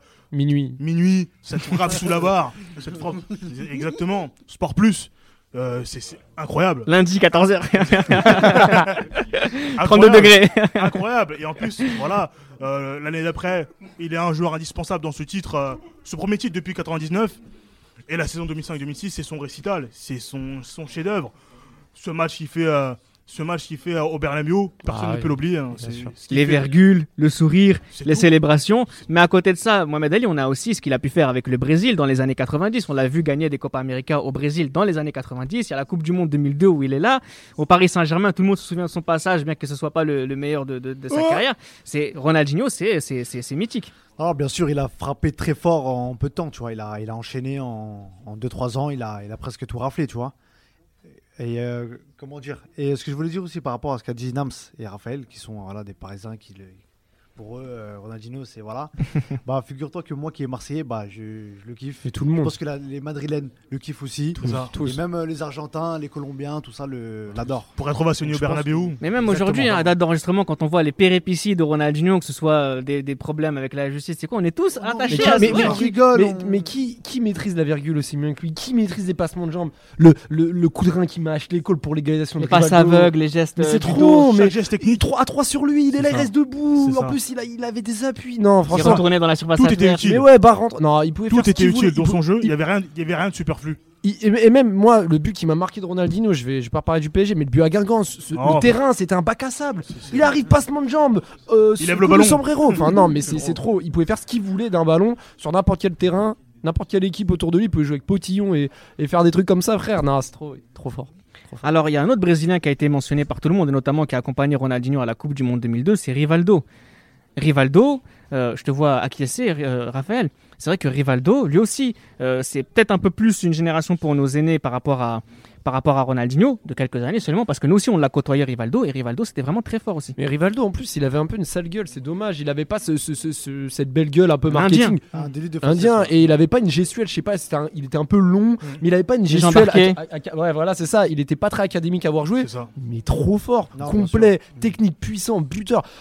Contre Manchester en Ligue des Champions, son tri. Non, franchement, à chaque fois qu'on avait besoin de lui, il répondait présent. Barcelone, La Corogne, équipe du Brésil, Copa América 99, Coupe du Monde 2002. Non, Rivaldo, trop fort. Non, mais c'est vrai, en plus, il y a un déficit d'image, comme tu as dit. en- plus, Bien on sûr. dit dans Un podcast. sur un podcast. Et on peut le dire, c'est le meilleur joueur brésilien en 2002. C'est lui le Mais joueur oui, hein. C'est lui le joueur c'est- c'est le meilleur. Il- C'est lui qui fait la jonction entre Et malgré Ronaldinho et tout, Ronaldo. tout- toutes ces, toutes ces, tous ces défauts d'image qui font la différence parfois pour être récompensés, ça l'a pas empêché d'avoir le ballon d'or. Et de quelle manière Mais c'est Et ça. Donc réussir à avoir le ballon d'or dans une 99, bon, avec sa compétition Copa América en 10 aussi, hein, donc euh, bah, Quel but qu'il il, met en est, il est finale. exceptionnel en, en- en numéro 10 et il est très fort aussi sur les côtés. et C'est ce qui fait la, la grandeur de ce Rivaldo. Rivaldo qui a été en balance avec un autre joueur lusophone, Luis Figo. Ça se comprend. Bien sûr. Ça, Ah se oui, comprend. Ça se comprend, Ballon d'or aussi. Surtout qu'en plus, euh, comment dire, euh, le choix des, des clubs aussi et le timing aussi. Par exemple, Barça à l'époque Rivaldo, c'est pas aussi le, le Figo du, du Real, euh, tu vois. Époque. euh, Après, Figo, il a fait le transfert un peu. euh, Qui a, Ah oui. qui a- qui a fait beaucoup ça, de ça a gâché. aussi. un Ça a petit fait- peu, ça- ouais. c'est vrai que le transfert de. Figo, ça a fait entrer le football dans une autre période ça. entre guillemets. Mais ce qui est impressionnant, et c'est ce qu'on avait fait dans le podcast qu'on lui avait consacré ce- dans ce duel euh, Barça-Real, c'est qu'en fait, il a fait deux fois 5 ans, deux fois 5 ans de haut niveau, Ouais. et il a réussi à assumer ce statut de traître et le faire oublier. C'est très fort. Mais je le mettrais pas moi devant Rivaldo malheureusement parce que avec les- les- l'équipe nationale il y a l'échec de 2002, en 2000 euh, et en 2006 il y a l'équipe de France comme souvent histoire de penalty, mais avec le Portugal il y a Ah, mais- même en 2004 ils doivent la soulever la, la, ça, la coupe et Le Portugal, le Brésil, c'est pas pareil. je suis d'accord mais quand tu perds contre la Grèce en finale c'est un échec. Ouais, à domicile tu vois il, y a, il a Mais- rien gagné avec le Portugal et Non, après- ils avaient les- Après un pour. triomphe aussi, il y a un échec aussi. Il y a une histoire là. Le Portugal, ils sont en train de rafler un petit peu, tu vois. Non c'est vrai. Donc, euh, voilà. vrai, mais bon, Rivaldo remporte. Après, c'est avec le Brésil au Copa América, mais il a gagné sûr, sur bien Coupe sûr. du Monde. Enfin voilà. Non, mais par contre, je sais qu'il y en a un qui a fait ce choix. hein, c'est- C'est c'est Nams. Euh, dans ton équipe, tu as mis euh, sur le côté euh, Figo en titulaire et Rivaldo euh, en remplaçant. Euh, Qu'est-ce qui a fait la différence pour toi entre les deux? Régularité. Régularité. Euh, Figo, c'est vraiment le joueur, vous avez l'impression, c'est, je dirais pas un préparateur de commande, mais c'est, il est côté droit, papa. passement de jambe, Hmm. passement de jambe, crochet extérieur. Et c'est très efficace. Il avait une palette assez large hein, en termes de dribble, techniquement, mais c'est Pied gauche, un vrai pied gauche. pied hein. gauche aussi. Ouais. Et c'est, c'est centre. Et des fois, on avait l'impression qu'il était soit un peu, un peu gros, Non, mais non. un peu Ouais, gros, ouais. mais tellement explosif, Mm. tellement explosif, à l'arrêt, rapide. Les centres, qui, centres, les centres millimétrés, Non, moi, incroyable, moi, incroyable. moi, j'ai pas mis Figo, mais je comprends parfaitement les gens qui l'ont mis. en euh. plus- moi, si c'était pas Rivaldo, j'aurais mis C'est Figo. ça, et, ouais. et beaucoup diront que voilà, Figo était meilleur au Barça, ce qui peut se comprendre, Oui. jeune. Au Real, c'était différent. Je crois qu'au Real, il fait la saison 2000-2001, il fait 19 passes décisives en Liga, juste en Liga, Hmm. ce qui est assez très Des doublés en quart de finale de, de- de Ligue des Champions 2002. tout ça, Voilà, ça, là, parmi les Moins joueurs- que Rivaldo, mais Les joueurs qu'on a choisis, donc entre Zidane, Ronaldinho, Rivaldo et Figo, qui constituent nos quatre joueurs offensifs, vu que la disposition qu'on a choisie allait mettre plus mettre des milieux latéraux, vu qu'on n'a pas pu faire le choix sur les milieux défensifs, on a quatre ballons d'or dans notre, dans notre choix final, donc c'est quand même assez fort. Il y a un autre ballon d'or aussi que quelqu'un que- qui a été mentionné deux fois, c'est Pavel Nedved, Nedved, ouais. notamment par toi Mohamed Ali. C'est vrai que Pavel Nedved, euh, c'est vraiment aussi un joueur, on lui avait consacré un podcast parce que ça fait partie de ces joueurs qui sont intimement liés à ce que nous avons aimé comme football. Non, non, bien sûr. Après, je pense que voilà, fallait- moi j'ai mis Ronaldinho en 1, mais il fallait aussi rendre hommage aussi à Nadved et tout ce qu'il représentait et tout ce style de joueur là, comme euh, Zambrota aussi euh, par rapport à l'arrière La compatibilité, fallait, combativité, voilà, la polyvalence. Récompenser le calcio à l'époque. Aussi, Aussi, aussi, c'est le meilleur du monde, bien sûr, sûr. bien sûr. Bien sûr. Donc c'était aussi un petit clin d'œil aussi pour euh, régularité, hein, c'est régularité. Ouais. Il y en a- Après, l'Euro- équipe l'Euro aussi. l'Euro 2004, Neves, je vais pas jouer au vieux con, mais l'Euro 2004, moi j'ai un goût amer parce que pareil, se faire sortir Ouais. de cette façon par la Grèce, c'est comme euh, Portugal. terrible, C'est terrible. C'était, elle était pour, ouais, c'était, les grands favoris après le Portugal. Justement, mais là où, là, là où- là, un deuxième ballon d'or de suite. Voilà, c'est ce que exactement, c'est ce que j'allais dire, c'est que là où ça donne du poids à ce que Nedved était, c'est que si la République tchèque était allée un peu plus loin à cet Euro 2004, je pense qu'il aurait eu deux ballons d'or de suite. Je pense aussi. Ah Et oui. donc ça montre à quel point c'est quelqu'un qui est fort, mine de rien. ça. C'est c'est ça qui est assez Même fort. à la Juve, lors de cette saison-là, c'est le joueur qui surnage. hein. La Juve Oui. est mauvaise, mais il Et surnage. même, et, même euh, moi, pour moi, enfin, Nedved, Shevchenko, même en 2004, avec les résultats qu'il y, a- eu, euh, en soi, Nedved devant Shevchenko, ça m'aurait pas choqué non Ouais, en ça ne 2004. pas dérangé, Pas du tout. que voilà, c'est parce qu'il finit meilleur buteur. On en parlera des attaquants dans quelques, dans quelques Exactement. minutes. Il y a aussi quelqu'un qui a été mentionné en tant que milieu droit, et moi j'aimerais qu'on en parle parce qu'on avait fait aussi un, un Joaquin. podcast dessus. Non, Mohamed Ali. Il faut le dire Joaquin, La qui a- petite boudade. Joaquin, euh, qui, a, qui a été mis par Mohamed Ali dans sa liste euh, de coups de cœur, on va dire. On a Ouais, tous une coup de cœur. euh, oui, particulière. Euh, Non, par contre, par contre, là, on, là, on peut en parler. Et, et je vais pas donner la parole à Nams qui était là dans, dans le podcast qui lui avait été consacré. C'est David Beckham. David Ouais. Beckham, il est droit. Ouais, David mais. Beckham, c'est. C'est symbolique un peu, c'est c'est plus l'image et ce qui dégage, mais sportivement, les messieurs qu'on a cités avant, c'est c'est plus Ils fort sont- et plus ils sont- constant. et ils plus sont constant. peut-être- Ils sont peut-être plus forts, mais Beckham, euh, cette Ligue des Champions 99, euh, les matchs clés de Manchester, l'Angleterre. Ouais, mais après, mais quand il part, de champion d'Angleterre mais quand il part au Real Madrid. Il est bon, il est bon au Real. Et quand, Mona- et quand le Real sort contre Monaco, Et il joue pas au présent. centre, Ouais, ouais. mais Après, il joue Ouais, au milieu plus aussi. euh, Tu sais très bien que quand il choisit le Real Madrid en 2003, tu sais qu'il a le choix entre le marketing et le sport. Tu sais que le marketing Oui. commence à prendre le pas. Oui, Et bizarrement, Ouais. Et, et bizarrement, avec le, le- le Real, quand Makelele part, et lui Oui. etc., les titres ne viennent plus, les, deux- saisons Les deux blanches. auraient pu jouer en plus. Les deux auraient pu jouer Ouais, ensemble. clairement. Mais bon, à partir de 2003, moi, Beckham, le sport, le sportif, c'était plutôt son. On aurait pu mentionner aussi euh, un joueur comme Ryan Giggs qui a une Ah oui. Oui, oui. longévité Ah exceptionnelle. Devant Beckham pour moi. Je sais pas Euh, pour, pour vous, mais. Ouais, Ouais, Giggs devant Beckham. hein. Après, c'est une question de poste. Je sais que ça. de la place à gauche, oui. mais plus Giggs que, que Beckham. Mais c'est vrai qu'on aurait pu parler de Giggs. On aurait pu parler aussi, euh, pour faire un clin d'œil à un podcast de Cristiano Ronaldo, qui est sur la première Oui. partie, la deuxième partie de. Oui, La- Schneider. Euh, non, mais, non, mais c'est vrai que. Ah, Bernd Schneider, oui. Modeste Mbami. Dédicace à Johan, qui compare souvent son palmarès. hein. Mancini, euh, Mancini dédicace à Réveillère. Non, mais c'est vrai qu'on aurait pu euh, euh, citer plein d'autres euh, et les droits, mais en tout cas, euh, ceux qui ont réussi à, à être dans l'équipe finale sont donc Ronaldinho, Rivaldo, Figo et Zidane, avec Zidane et, et Ronaldinho comme titulaires de notre équipe. Bien sûr. Il nous manque donc euh, deux attaquants dans cette équipe qui se dessine petit à petit. Deux attaquants vu la composition qu'on a finalement dessinée, vu les choix qu'on a fait jusqu'à présent. Deux attaquants aussi parce que c'est là où il y a le plus de choix. Et donc, il nous fallait euh, mettre deux personnes pour essayer de nous, nous satisfaire tous. C'est dur. hein. Même si, non, mais même si, juste pour commencer la discussion, s'il fallait ne mettre qu'un seul attaquant, unanimement, on aurait tous mis Ronaldo. Ah oui, Un neuf. sans discussion. Sans discussion, d'ailleurs, sur les 11 équipes types qu'on a fait, euh, 11 fois, il a été cité titulaire. Donc, Ronaldo et Zidane, c'est les libéraux, Johan. Ouais, mais Ronaldo, pour moi, c'est. Bon, après, on va dire d'une manière pas très objective, pour moi, c'est le meilleur joueur de tous les temps. Mais d'une manière purement objective, c'est le meilleur attaquant de tous les temps. Ça, c'est un. c'est- Je pense que dans les, dans les, dans les deux cas, t'as faux. Mais c'est pas grave. c'est pas grave. Mais c'est son pas- choix. C'est mon choix. Et pour moi, franchement, ce que Ronaldo il a fait, après, moi, je regrette juste. il y a- on n'a pas vu un grand Ronaldo en Ligue des Champions.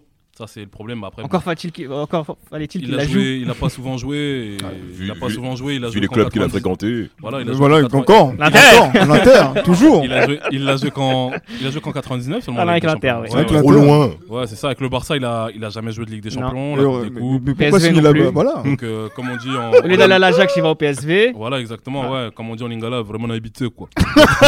Mais R9, pour moi, c'est le meilleur, euh, le meilleur attaquant de la. Parce que moi, en fait, mes choix d'attaquant, j'ai fait. Le premier choix, c'est de 94 à 2000.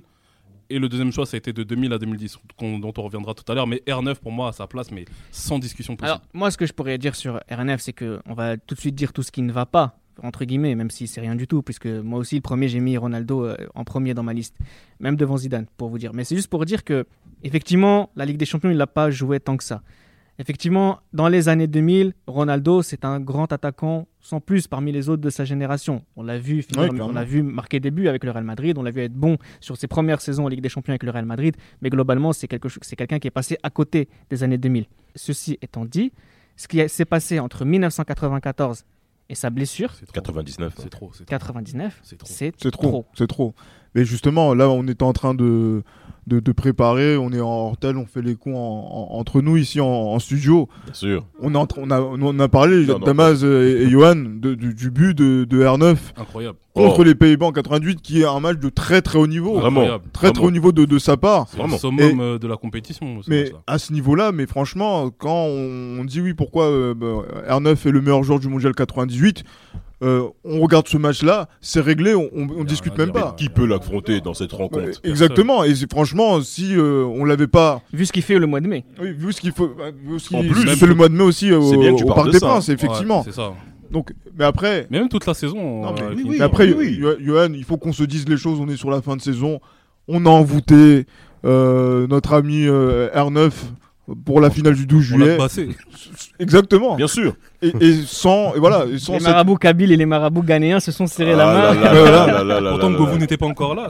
Franchement, franchement, voilà. Mais franchement, n'eût été ce- ce- ce- cette péripétie Ouais. euh, de- du 12 juillet Ah, c'est 98, quand même catastrophique. R9 aurait été double ballon d'or, Ouais, ça aurait voilà, été énorme. euh, consécutif. hein. Énorme. consécutivement, 97, euh, 98.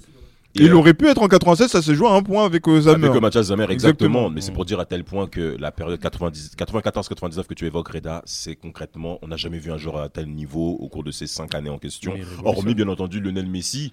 Mais Messi n'a pas malheureusement brillé avec la sélection nationale. Et oui. Au contraire de Ronaldo, bien Non, entendu. quand, il dit pas, quand il dit pas briller, c'est gagner. La Exactement. Voilà, Oui. parce que nous, c'est ça. ça. Oui, voilà. notre langage qui Gagner en brillant. Gagner en brillant. Tu supportes le Real de Gilles, tu Exactement, oui. ces mots. On est, on, est, on est tout à fait d'accord. Donc, c'est ça, en fait, l'im- l'impératif, notre langage hein, des Exact. libéraux. Nous sommes des gagnants. C'est ça. Mais Mais, oui. mais Ronaldo, excuse-moi, Damas, mais. Ronaldo, quand il arrive, c'est vraiment du nouveau en fait. Oui. Ouais. Ronaldo, pour moi, c'est la première superstar du football mondial. Vraiment. Vraiment, du football mondial, du football mondial moderne, surtout de l'époque libéraux. Pour moi, Ronaldo, c'est ce qui représente en fait ce pourquoi on a voulu être footballeur plus tard en fait. En plus, c'est un des premiers à changer de club rapidement. d'un club Exactement, exactement. Enfin, C'est la superstar. Ronaldo, l'argent. Ronaldo, c'est le Brésil. Ronaldo, c'est Nike surtout. Ah que représente Nike surtout à l'époque du football, à, à l'époque de, à cette époque-là du football. Beaucoup de Ronaldo, c'est la pub, euh, c'est la pub Nike euh, à l'aéroport avec l'équipe du Brésil. C'est ça. C'est. Pirelli. C'est c'est Ronaldo, C'est c'est Pirelli. C'est Ronaldo, c'est Pirelli. Ronaldo représente vraiment tout ce que, tout ce que, en fait, ça représente vraiment le football moderne. En fait, Ronaldo, comme les gens disent, et comme les gens disent, suis Dans le jeu comme dans l'image.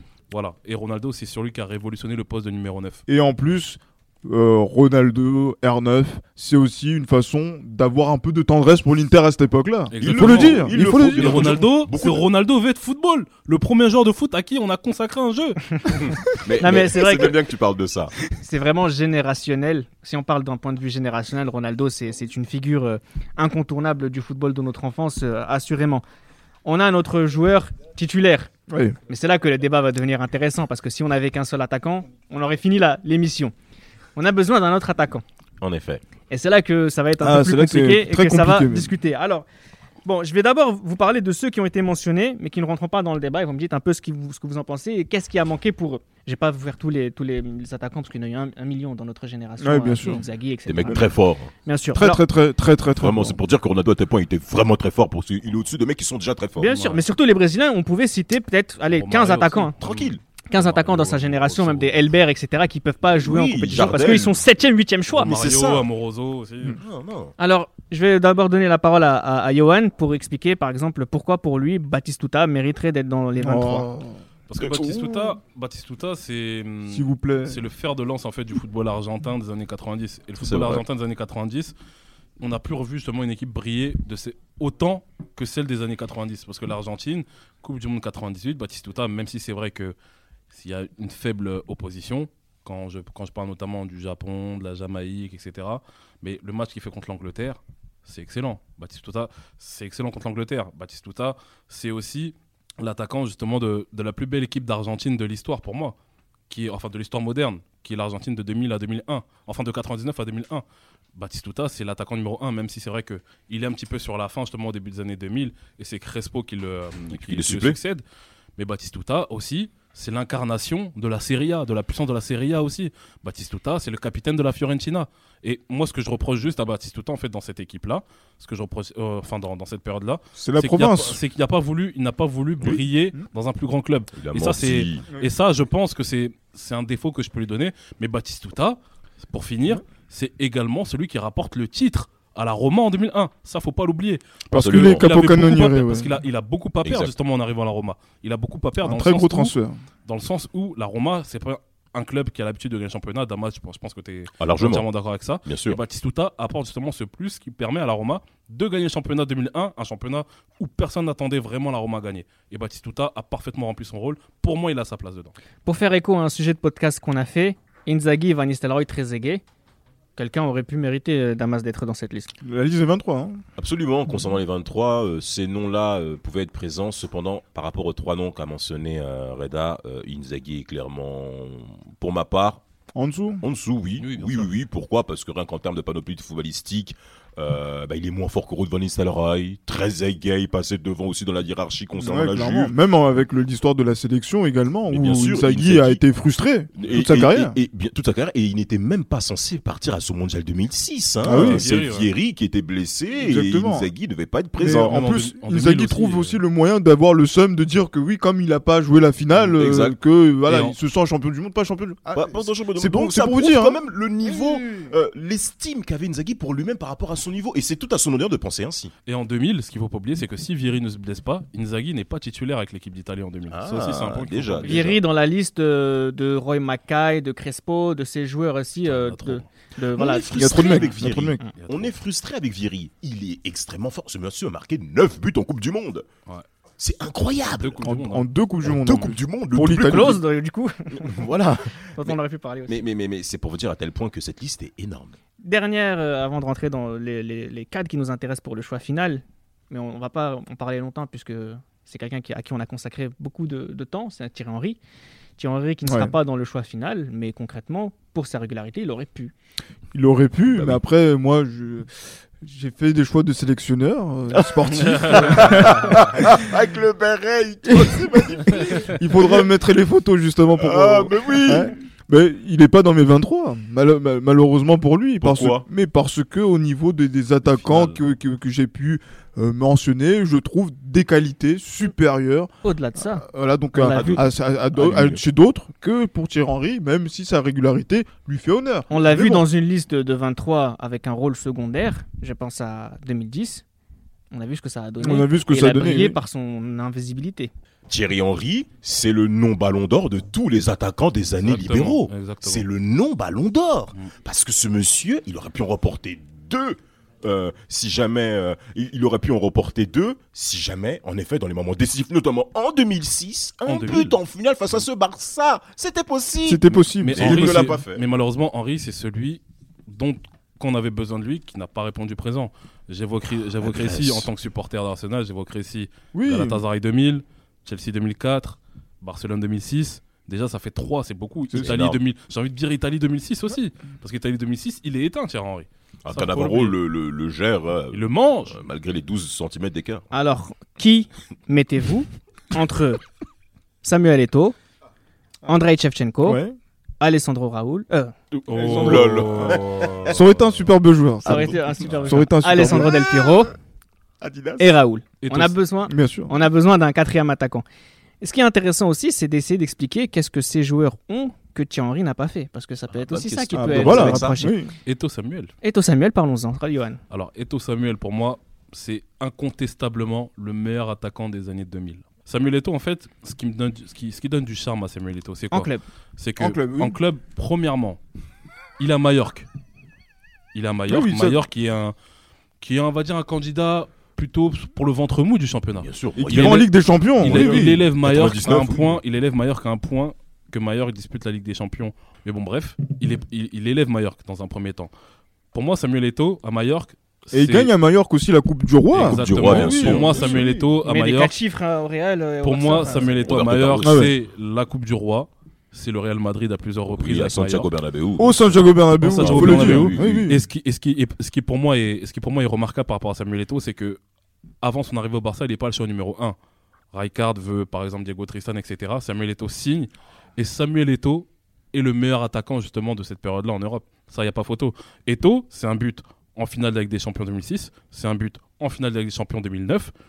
C'est il fait partie de l'équipe qui gagne la Ligue des Champions 2010. Et c'est aussi un but en finale de la Cannes 2000 au De Nigeria. CAN 2000, Ah, exactement. Devant vainqueur de la CAN 130 000 2012. personnes. Oh là. Raphaël. c'est intéressant que tu parles de, de l'équipe du Cameroun parce que si on doit reprocher quelque chose à, à Eto'o et qu'on parlerait de l'équipe nationale, vous me direz mais il a gagné avec le Cameroun. Bien Bien sûr. sûr. Oui. rien à dire, absolument. Mais. Sydney 2000 aussi. Sydney 2000 aussi. C'est Avec euh, les Jeux Olympiques. Moi, ce qui me dérange avec euh, Samuel Neymar. c'est que déjà, premièrement, il a eu l'occasion de jouer la Coupe du Monde à plusieurs reprises.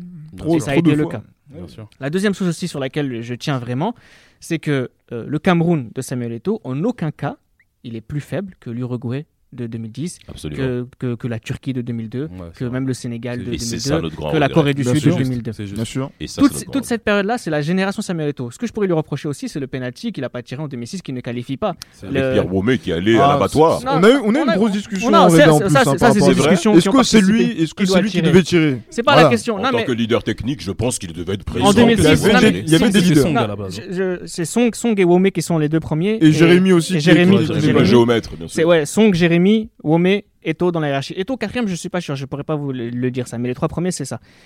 Euh, moi, ce qui, me, ce, qui me, ce qui me gêne, c'est que 2006, et là c'est c'est quelque chose que je dis sérieusement, c'est que Samuel Eto est le meilleur attaquant du monde. Enfin, je pense. c'est- Ah oui, bien sûr. Et donc, c'est à- lui de qualifier cette équipe à la- Saint-Denis le le prouve. hein. c'est Ouais, c'est- c'est vrai. c'est- c'est- c'est lui qui doit qualifier cette équipe à la Coupe du Monde. Donc en fait, juste pour faire ce chapitre écrit, c'est Samuel Eto'o du Cameroun. C'est pas simplement le Samuel Eto'o d'une équipe africaine quelconque. C'est une équipe africaine qui nous a déçus. Est-ce que c'est pas Eto'o qui est fautif aussi?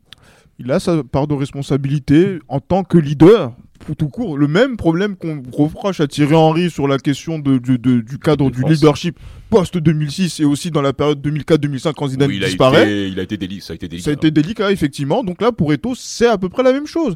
Même s'il y a une finale de Cannes euh, 2008 au Ghana, ça. Euh, qui, euh, qui vient ponctuer, qui vient ponctu- ponctuer tout ça. Il y a aussi une demi- 2003 aussi. il y a- il y a- je sais pas s'il est, il est présent à la Cannes 2010 où ils vont en demi-finale, même si c'est une grosse déception Oui, quand même oui, de oui, perdre. bien sûr, bien sûr, Mais voilà, c'est vrai que le, le, le, le- le Cameroun de Samuel Eto'o, leader euh, incontestable de, de l'équipe. Après où- 2002, bien sûr. Ah, voilà, donc euh, dans- de cette période-là, au mondial, ça fait pas grand-chose.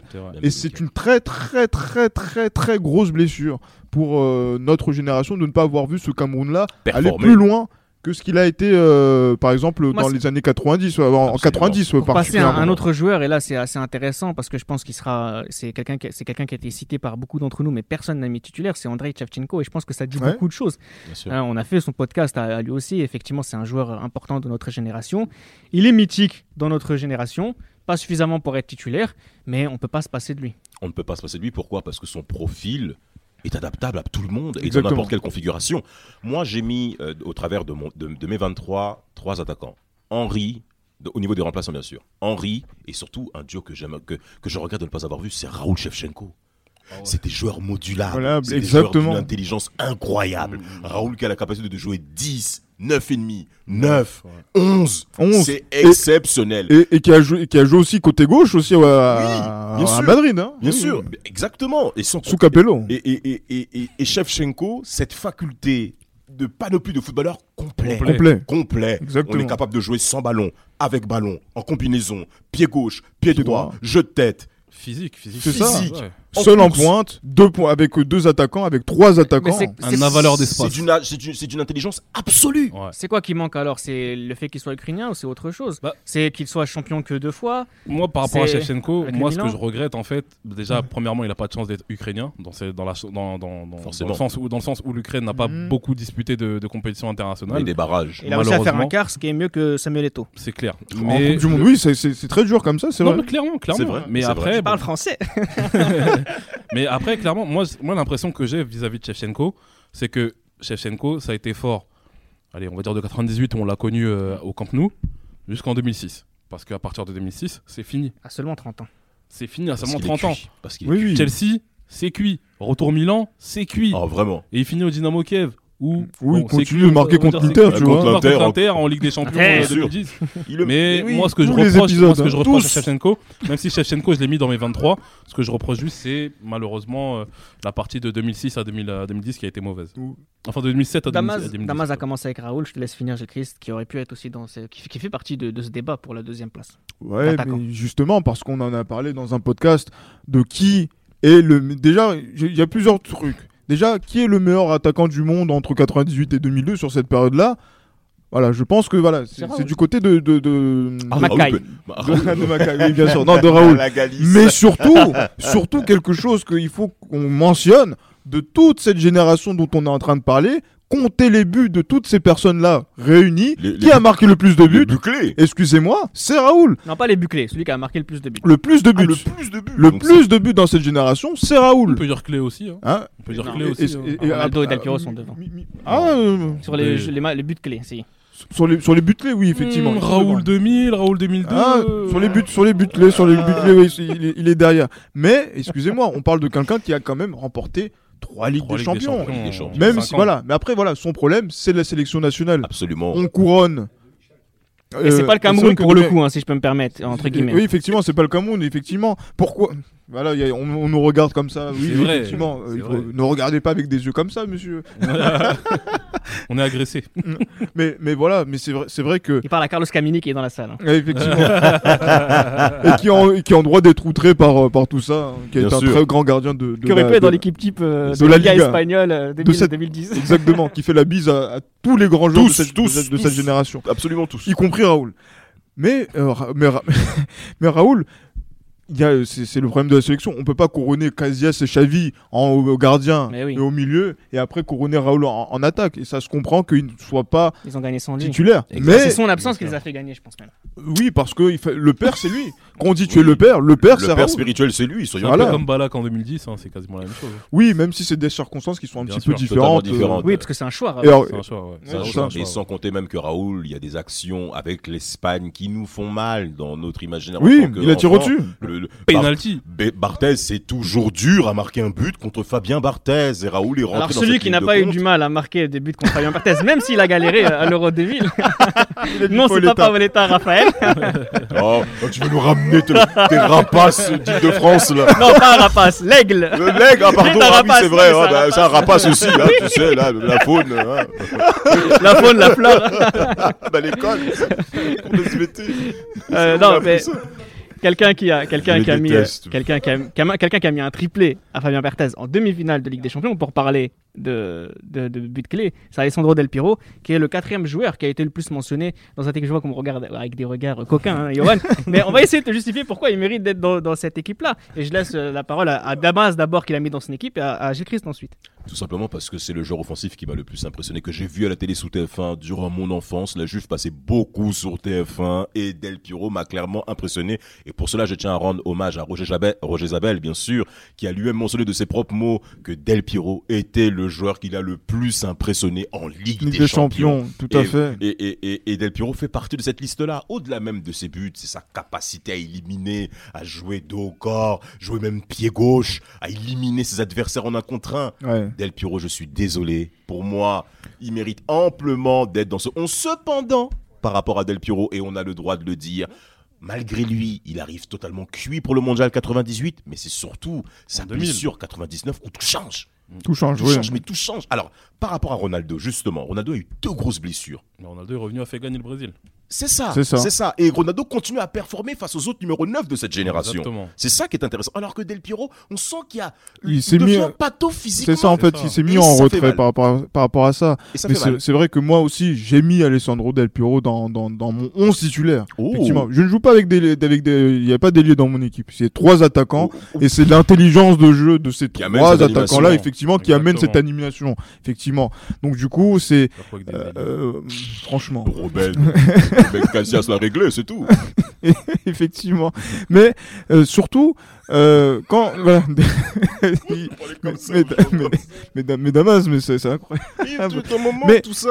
Mais, mais, mais c'est vrai que euh, Del Piero, euh, il y a, par rapport à la Juve, il y a cette admiration. On a fait l'épisode sur euh, Del Piero dans, dans cette saison 3 des Libéraux. Bien sûr. Je suis, voilà, qui fait partie d'un des plus beaux épisodes qui a été effectué, Ah, euh, vraiment. justement, où il y a Vraiment. eu pas mal de, de, de- de- d'échanges, d'interactions pour parler de l'œuvre d'un joueur. Oui, que vous avez son- beaucoup écouté du coup et adoré, euh, Euh, effe- effectivement. Et donc, Del Piero, c'est euh, aussi une façon aussi de jouer au football où vous n'êtes pas neuf, vous n'êtes pas 10, vous n'êtes pas ailier, vous n'êtes pas forcément un attaquant de soutien, mais vous êtes le rassemblement de tout ça. J'ai une question. Est-ce qu'on peut considérer comme étant l'un des fils de Roberto Baggio? Exact, mais exactement. frère, petit clairement, Petit frère, petit frère, petit frère, oui, effectivement. Oui, oui, petit frère. cadet, Voilà. Parce qu'après, Del Piero, on l'a vu justement, je disais, contre, il a mis 4 buts en demi-finale contre Fabien Barthez. On l'a vu en 2006 marqué contre l'Allemagne Contre aussi. l'Allemagne, oui. On l'a vu plusieurs fois marqué dans les demi-finales. Mais- On l'a vu en Ligue des Champions En avec Ligue la des Champions, Juventus quand sûr. il gagne aussi. euh, C'est ça, 97 quand il perd et 80. et Voilà, donc Et non, beaucoup. effectivement. Après, c'est vrai que ce qui a manqué peut-être à Del Piero, c'est voilà, c'est ce duel face à Barthez en 2000. Fabien Barthez, c'est Encore Donc, une fois. Encore une fois. Je Donc vais- Raoul et Del Piero, ça aurait été peut-être un super joueur, un super joueur si on les avait combinés ensemble. Mais ce qu'ils auraient marqué contre Fabien Barthez Ah, au moment où ça compte en sélection nationale, ah. c'est une autre question. Il faudra poser la question à R9 qui a Non, mais- clairement réglé Barthez aussi. Alors justement, on a Ronaldo. Mais pas en compétition de... Ah, non, non, non, non, non, non, nationalement, non, non, non, il est- nationalement. Shevchenko est remplaçant. Ronaldo est titulaire. Et on a besoin maintenant entre Eto et Del Piero qui doit être titulaire, qui doit être remplaçant. Eto, Titulaire ou remplaçant Eto titulaire. Damas. Mais, et, et toi, quoi Eto ou Del Il Piero est sur le banc, c'est Del Piro devant, évidemment. Et Christ Moi, j'ai mis Del Piero ti- titulaire. Ah, Mais après, après, effectivement, C'est une question d'organisation. c'est une question d'organisation, exact. Par rapport à effectivement. l'animation, exact. ouais. par rapport à l'animation. Mais franchement, euh, moi ce que moi ce que je retiens de cette liste qu'on a pu faire donc là du- de- durant cette euh, ce temps des, des, li- des- des libéraux où on a fait ce 11 type et le 23, c'est que en fait Reda il a demandé à ce que voilà, on doit jouer un tournoi lég- légendaire et si ce tournoi est perdu, nos parents meurent. Franchement, les 23 qui, ont- qui ont été mis, le 11 titulaire, franchement, il y a. Il y a des gens qui font gagner. il y a des gens qui font gagner. Mais, juste- mais raison de plus pour mettre Eto, justement. Parce que Eto, c'est celui qui marque en finale. C'est ça. vous, vous aimez pas vos parents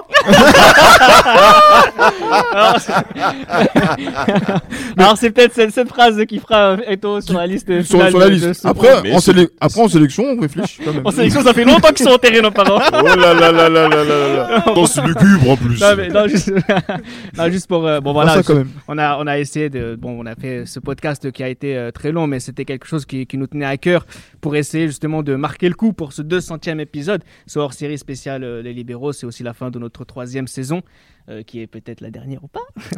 non, non, qui sera pas la dernière, bien sûr, puisque vous êtes tellement nombreux à nous écouter qu'on peut Ah pas. Vous êtes peut trop pas- nombreux.